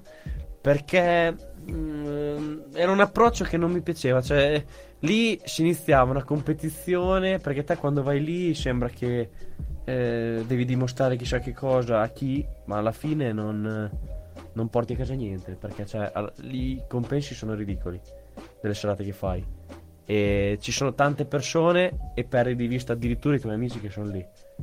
E quindi Tante volte persi. Sì, cioè li perdi di vista, poi ti Alcuni di noi li trovi in fretta o li trovi al bar. cioè, diciamo che era un ambiente, era un ambiente che all'epoca non, non mi, non mi entusiasmava. Io preferivo fare altro, ho sempre, volu- ho sempre avuto le idee abbastanza chiare su cosa fare. E mi sono sempre divertito, ti dirò. Al- e non, non mi entusiasmava l'idea di suonare in discoteca. Infatti dicevo sempre: eh, No, no, io non vengo. No, non, non è. il-" Tra l'altro, mi ricordo che mi fecero fare loro un contest. Loro me lo fecero Loro, fare era al, il mo- Molo. al Molo 95. Che anche lì io arrivai e tutti avevano le chiavette di quei CD. Già puoi, già, già puoi pensare come partivo. Cioè, arrivavano tutti questi ragazzi con le chiavette. Io avevo un plico di CD così. E ho iniziato a mettere sui CD. E io mi ricorderò che alla fine, eh, tra l'altro, ci, ci fecero mettere sulla musica proprio i primissimi. Cioè, io mi ricordo secondo, poi c'era Marco Guzman che era terzo o quarto dopo di me. E non c'era un cane al muro. Perché erano le s- nove, nove Sì, e mezza. sì. Proprio apri i cancelli. non c'era un cane, eravamo solo noi. E i miei amici un casino facevano, come se ci fossero 5.000 persone. E al che finisco il DJ set, c'era tutta la giuria, e ti dirò si erano anche espressi in maniera positiva. Ma io gli ho detto loro ragazzi, andiamo via. Che tanto, cioè, non andiamo da nessuna parte. Ho detto andiamo via. E invece no, fare i mani che vogliono sapere il verdetto quanto sei arrivato. Cazzo, eh, aspettiamo, sono arrivato terzo. Cioè, io, io dicevo, no, sono arrivato terzo io, coi CD. Perché, cioè, io sono arrivato lì, sai, questi tutti carichi, con le chiavette, sapevano già. Io sono arrivato, sta console non l'avevo mai vista, con i miei CD, ho messo i miei CD e ho fatto quello, il mio DJ set, quando non c'era nessuno, perché ovviamente con- contavano come punteggio anche, i, diciamo, Il pubblico. il gradimento, il gradimento del sì, pubblico, sì, tutte quelle cose lì. E io, dai, eh, sono rimasto molto contento perché quando mi dissero che ero arrivato terzo, ho detto cazzo. Ma perché non fare più manche? Cioè, una parte iniziale dove la, la giuria ascoltava solamente Allora, io non DJ so- set così, io non sono, il pubblico dopo. Io non sono mai polemico e non lo voglio essere. Però lo ti sei ri- stato ti- in quel momento. No, ti ripeto una frase che ha detto J-Ax a Sanremo. Eh, ci sono contesti in cui non, non devi arrivare. Anche se vorresti arrivare, non devi arrivare. J-Ax si riferiva al fatto che gli hanno fatti fare musica a luna di notte a Sanremo. E io ti dico, a me, a me a quel giorno mi ha fatto mettere sulla musica alle 8 di sera. Quando c'era la gente che puliva il locale, per intendersi. E va bene, ci sta tutto. Noi siamo venuti da mercato, abbiamo portato il nostro spirito contadino, il nostro volere, voler far festa e abbiamo fatto il nostro anche quella sera lì. Ne ho fatti altri di contest, sono sempre andato benino, cioè bene, abbastanza bene. Però non- quel, quel discorso discoteca non l'ho mai affrontato, ma non è vero che non ho mai suonato in discoteca perché mi arrivavano anche tante voci che gente mi scartava perché non avevo mai suonato in discoteca, ma non è, è una, questa è una bugia che non so. Non so neanche. Che non facciamo nomi. No, no, no, niente dissing, niente di niente, non mi interessa, però eh, Però io so che hai suonato in un posto dove ti sei gasato, che io non sono riuscito a venire. Ah, Che cavolo. ti ha portato Paolino. Cavolo, siamo andati eh, a fare questa se- una domenica pomeriggio all'Acqua Josh a Conselice, che è praticamente, per farvi capire, tipo Atlantica Cesenatico. Quindi arriviamo lì e c'era questa piscina gigante e io ero nella piscina centrale. Cioè, quindi ho detto, ho detto, no dai, cioè non ci volevo credere. E prima di me c'era Papito Raphael. Non so se avete presente chi è. Chi? È, è quello- è il DJ del Gran Caribe. Ah, ok. Ok. Quindi c'era Papito e mi fa. E lui mi ricorda che Papito mi dice: No, ma qui vai tranquillo, cioè te puoi anche mettere su della musica e vado da sola. E io gli ho fatto a Papito, wait. Ho detto: No, no, io qui oggi faccio il DJ set. E mi sono messo lì, ho iniziato e anche lui mi fece i complimenti. Perché io lì ho spinto come un dannato. Cioè, c'era tutta sta gente che shh, sbatteva in piscina. Io ero lì con Paolino che faceva il vocalist. che- cioè- schizzi, vi prego. poi c'era un ragazzo, mi ricordo, che faceva un'esibizione addirittura con la moto, col jet ski dentro la. Cioè, ma una roba assurda. E lì mi dispiace perché era. Era una bella, una bella, una bella cosa. È stata una bella, una bella avventura. No, no, me ne abbiamo fatte davvero tante, davvero, davvero tante. Eh, anche quando siamo andati l'ultimo giorno di scuola, siamo andati a- in quinta superiore, siamo andati a scuola col trattore. Il trattore, l'agribus. il trattore, dei- sempre dei, dei- dei ragazzi di clorofila, quindi Paolo e Matteo. Il trattore tutto allestito a discoteca. Quindi il trattore con le casse già montate, l'impianto già montato. Siamo arrivati a scuola alle, alle No, 8. no, ma- orario, orario pieno della corriera, quindi erano No, le ma, 8. ma il bello è il tragitto da Mercato a Cesena Facciamo le fermate, come la corriera. con la, mu- la musica La musica a sparata. manetta col generatore. musica a manetta col E generatore. la gente ballava per strada. E passavamo a prendere tutti i ragazzi che, che comunque avevano fatto pubblicità. Abbiamo detto l'ultimo giorno chi viene all'agraria, noi facciamo le fermate. E da mercato facciamo il giro della corriera. Però invece che la corriera li passiamo a prendere il trattore. Cioè, capito? E siamo arrivati a scuola, mi ricordo alle 8 e 5, 8 e 10, l'orario di, di punta dove c'erano tutti i tram, gli autobus. Noi entriamo col trattore, clacson a manetta, lampeggiante, musica. Che c'è proprio. E poi il rimorchio lì l'abbiamo aperto, ci sono fermati tutti lì e sono usciti tutti dalle classi Sì, per sì, scendere di sono usciti tutti, sono usciti tutti. Mi ricordo che io avevo la prof di matematica che fa. eh, ma, cioè, ma non siete mica normali? Mi ha detto. E io ho detto, ah, prof, eh, cioè, no, non siamo normali, però è l'ultimo giorno di quinta superiore. E poi cioè, qualcosa. Ricordiamo che quell'anno lui, questo qui che è il nostro ospite, era rappresentante d'istituto. Sì. No, l'anno dopo. Quello era Matteo, l'ho preso dall'istituto. Era Matteo in Sì, sì, era? Matteo. In realtà sì. l'anno Sì, dopo. sì, l'anno dopo. L'anno dopo. E. E niente, quindi. Ottimi rappresentanti di istituto che fanno vedere. No, no, guarda come che, si fa no, ripeto, no, no, ma noi, noi davvero, noi abbiamo svoltato quella che era l'immagine dell'agraria dei, ai tempi, perché tu quando, io mi ricordo, quando te entravi in corriera eri il più sfigato di Cesena, perché noi eravamo tutti sporchi di fango, perché andavamo nel campo, andavamo, e la gente pigliava in giro. Dopo però, quando facevamo le feste, eravamo quelli i, più... Perché mi ricordo... ma io mi ricordo la festa di Natale che è arrivato un, un personaggio che era, che era il- un luminare della scuola con la cagnina, il vino. Cioè, aveva- no, ma era- una roba da matti. Io con la pompa spalla dava da bere alla gente. Cioè, ma... Dio, che. Quello l'abbiamo, Se, l'abbiamo son- anche noi se- se ne sono viste Dio. Sì, ma voi eravate indietro. Cioè, noi eravamo pionieri di sta roba qui. Cioè, questo è arrivato con la, col- col- con la damina della cagnina. Cioè, ha steso a- in, in quarta superiore. Cioè, ha steso in mezzo a tutti quei ragazzini li ha bagattati. cioè, li ha distrutti. li ha distrutti. Ma no, ma dai, poi è così. E, e sì, e noi avevamo questo trend che facevamo 4-5 feste a scuola grosse, veramente grosse. E finché le abbiamo, come il discorso che facevamo prima, finché c'era un controllo della situazione le abbiamo fatte. L'anno che sono stato rappresentante di istituto io era già una cosa diversa perché erano passati 5 anni e c'erano molte, molte più persone iniziavano ad esserci dei problemi, degli atti vandalici dentro la scuola perché venivano da fuori, magari spaccavano delle cose, quindi son- siamo riusciti a fare meno cose. Quello che però ho sempre fatto io è che, cioè io penso che noi con- abbiamo fatto sempre del bene alla scuola, al di là di tutto, perché eh, tu facevi la raccolta fondi, eh, da- cioè andavi a prendere i soldi degli studenti, che è una cosa molto delicata, perché cioè, gli studenti danno i suoi soldi nelle mani, e io mi ricordo avevo un registro di rendiconto, dove con i rappresentanti di classe dicevo ragazzi, io ho incassato, quando mi portavano i soldi, perché era una roba proprio, cioè, eh, era una roba fuori dal normale, e io avevo incassato, mettiamo 3.000 euro per tutti gli studenti dovevo fare la festa, cioè uno che non è onesto spesi. E mi ricordo che un anno avanzarono un migliaio d'euro e li usai per comprare tutti dei teli per coprire la palestra che poi sono finiti a fare le pacciamature nei terreni della scuola.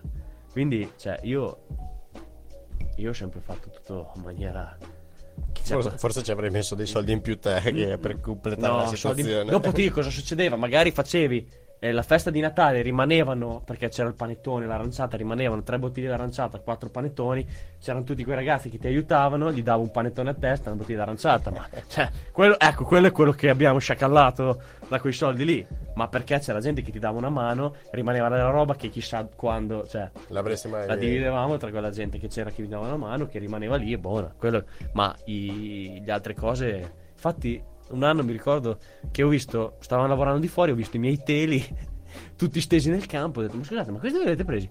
Ah, dalla palestra. Ho detto, ma quelli sono, sono degli studenti. Perché li avevano presi gli operai dell'azienda. Ho detto, vabbè, perché. Ormai. eh, Perché noi facciamo le feste in palestra. Sì, è vero. Solo che in palestra c'era il parquet, cioè non potevi rovinarlo. E allora le coprivano tutta la palestra con sti teli. Ma un lavoro disumano. È un lavoro disumano. Fatto sta da come hai detto prima che quando a scuola è iniziato ad andare fuori controllo Eh, è finita la festa. No, io mi ricordo sta scena, eravamo, mi pare sempre noi qui di mercato, tutti noi dell'agraria di mercato, eravamo lì e ci hanno detto ok, a scuola non possiamo più fare le feste? Le facciamo qua su, alla clorofilla e da lì in poi è nato il 3P eh. Sì, però lì avevamo già finito. Cioè, diciamo No, che no, il era- nostro, il nostro no, Pier, il nostro boom l'abbiamo avuto finché andavamo a scuola. Ma perché? Perché avevamo tanti amici, avevamo all'agraria veniva gente da tutta, le, cioè, da tutta la re- non dico da tutta la regione, ma da tutta la provincia e oltre. Avevamo compagni di Rimini eh, che venivano da Ravenna. Quindi tutta sta gente qui la portavamo al mercato saraceno. Indirettamente, perché facevamo una festa, te vieni, l'amico viene, te vieni, te vieni, vieni, e riducevamo tutta st- le- ragazzi di Ranchio venivano molto spesso. Poi co- con le tende molti venivano. eh, Sì, con sì, le tende. tende. tende dormivano in- lì in campeggio e, e- no, no, ma noi ci siamo divertiti e ci siamo divertiti molto, devo essere sincero. Ma al di là del discorso feste è proprio anche a fare tante cose, cioè noi ci siamo sempre buttati a fare, a fare, eh, con più o meno risultati, c'erano le feste che andavano bene, le altre che non andavano, però abbiamo sempre abbiamo sempre continuato fino a quando poi dopo come tutte le favole prima o poi eh, arriva la fine. La fine è quando io vado all'università uno va a lavorare l'altro eh, va, eh, va fuori, fuori dall'Italia un altro non, non si sa più che fine ha fatto uno esce dal bosco cioè eh, dopo Dopo è così, eh, dopo perdi il giro, perdi le cose, ma di- è la vita, la vita va avanti, dopo si inizia a fare qualche cos'altro. Io ho intrapreso un'altra carriera, carriera, un altro lavoro e, e poi dai, queste cose qua. Devo capire uno che fa il vino e che è da stemio lo devo No, beh, questa è una grande, questa è una gran- altra grande bugia. Il, il- il mio segreto è che io bevo per lavoro, cosa che te non ti puoi permettere di fare.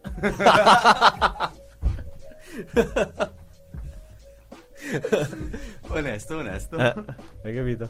È così. Questo mi è piaciuto. È così. Io bevo per lavoro. No, cioè io allora io premesso, non, so- non consumo superalcolici di nessun tipo, perché non, non, non mi piacciono. E il vino ci sono tutto il giorno a contatto col vino, quindi se tu dopo 10 ore che io sono con la faccia molle sul vino mi dici la sera vuoi un bicchiere di vino, eh, io ti do un pugno. Perché, cioè, io non, non ne voglio sapere. Dopo è chiaro, se sono. Io, io lo faccio per lavoro, cioè io assaggio vini tutti i giorni, tutto il giorno, però non è che vado in giro, sono sbronzo ubriaco. Cioè io l'assaggio, il mio lavoro è quello, è capire se una cosa può o meno piacere e. e- e so- dopo ci fai un DJ set sopra. No, non si faccio un DJ set sopra, però eh, cioè, ci sono. Non bisogna esagerare, secondo me, nelle cose, non bisogna avere. Ma è scritto un mio collega alla Sì. tua citazione Sì. che tu puoi bere sul lavoro. Sì, No, bevo per lavoro. Per lavoro. alla vabbè. Piccole Il mio collega mi ha risposto: Tu Pier bevi per lavorare. esatto, esatto. Pier, Pier beve, c'è una sete Pier che è impressionante. Tu- Ma la birra. è che Salvo Pier- conosce, è sempre stanco. Pier, Sì, Pier sì, per me sì, si è no, bevuto la forza. Paulaner, la fabbrica. Cioè, Pier la Paulaner se le buda. Tutta, se le buda tutta la Paulaner lui. Io quando lo vedo, birra, birrosta. No, no, vabbè, dai, a parte gli scherzi. Supporto meglio la gente. Ah, ah, guarda, ci credo, ci credo. No, comunque dopo il mio lavoro, se volete fare una puntata su, sul vino, quelle cose lì, parleremo di vino. Ovvio, ovvio che si farà. Ovvio. Parleremo di Ah, vino. se vorrai parleremo- portare qualche tuo collega Qualche direttamente. bottiglia. Bottiglia, ah, se mi Eh, ricordo. collega e si intendeva bottiglia. A parte, a parte la bottiglia, un collega che lavora con te, Sì, poverino. Viene già male a me, poveretto. Uno qualsiasi. Ah, a te no, la no, scelta. va bene, o va bene. due, boh, che ne sai. Posso, posso sentire, non garantisco niente, però volentieri se, avesse, se avessero voglia di venire. Son- cioè, siamo tutti, ad esempio, dove lavoro io, sono tutti ragazzi giovani, tra virgolette. Sì, sì. Quindi cioè, stiamo bene anche lì. Cioè, o il abbiamo- capo. No, il capo, il capo te lo dico già, il capo non viene. Lo dico, metto già le mani avanti, ma neanche, mm, è, impossi- è impossibile. Neanche se ci fosse una combinazione astrale favorevole. Dunque, ma- qui mi, mi scrive il, il farmer, mi scrive. No! che spettacolo! Nico produce alcol. No. E Pier lo assaggia. No, Pier è sotto spirito. Pier è tipo le pesche sciroppate. Esatto, da Duff e Gian. Firmato No, Gian. no, ma oh, dai, falli venire giù. Digli che facciamo un extra podcast. Se vengono giù, buttiamo giù il locale qui. Ma dove sono? Una riunione massonica così stasera? È impressionante. Cioè, no- Facciamo un DJ set al chiuso. No, comunque, ragazzi, dai, sono due personalità troppo di spicco. Portate le Ah, grappe, detto ragazzi. che non è il caso. Ah, ok, va bene, ho già capito, va bene. Allora, Ragazzi, portate le grappe. Va bene, va bene, va bene. Salutiamo allora Daff e il mitico Giannis. Che è un pezzo che non ci vediamo io e Giannis. Adesso recupereremo, è che io lavoro, lui lavora. Un casino. E niente, dai. È così, ragazzuoli. È così. Altri niente, se volete sapere qualche cos'altro, io ormai ho finito gli argomenti. È come quando sei dopo alla quarta ora di DJ set che dici, ah, ricominciamo, via. Dai, ripartiamo dall'inizio allora. Sì. E che dire, Nico, noi ti aspettiamo per un'altra puntata con noi. Ah, uè, giro ragazzi, a, io- a parlare del vino. Io lo sai, Pier, te quando hai bisogno basta che chiami. Io magari non arrivo subito. Però prima Però o poi prima arrivo. poi arrivo. Basta che esci quando- dal bosco, eh, non e- No, rimanerci. no, a te nel bosco ti tiro fuori io. e quando arrivo, lo sai che è finita. Così, signore. Quindi grazie mille, Nico. Grazie a voi. Ci Piacere. becchiamo tanto nei prossimi giorni. Nei ci peggiori sentiamo. bar di Caracas. Eh, sì.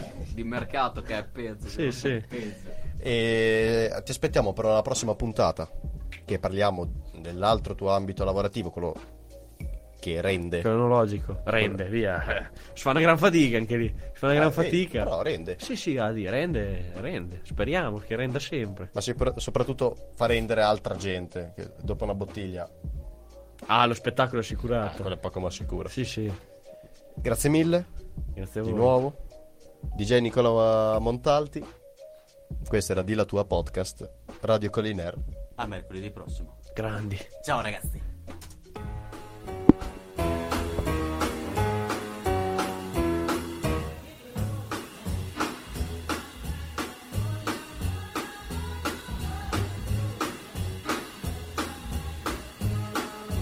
What you say?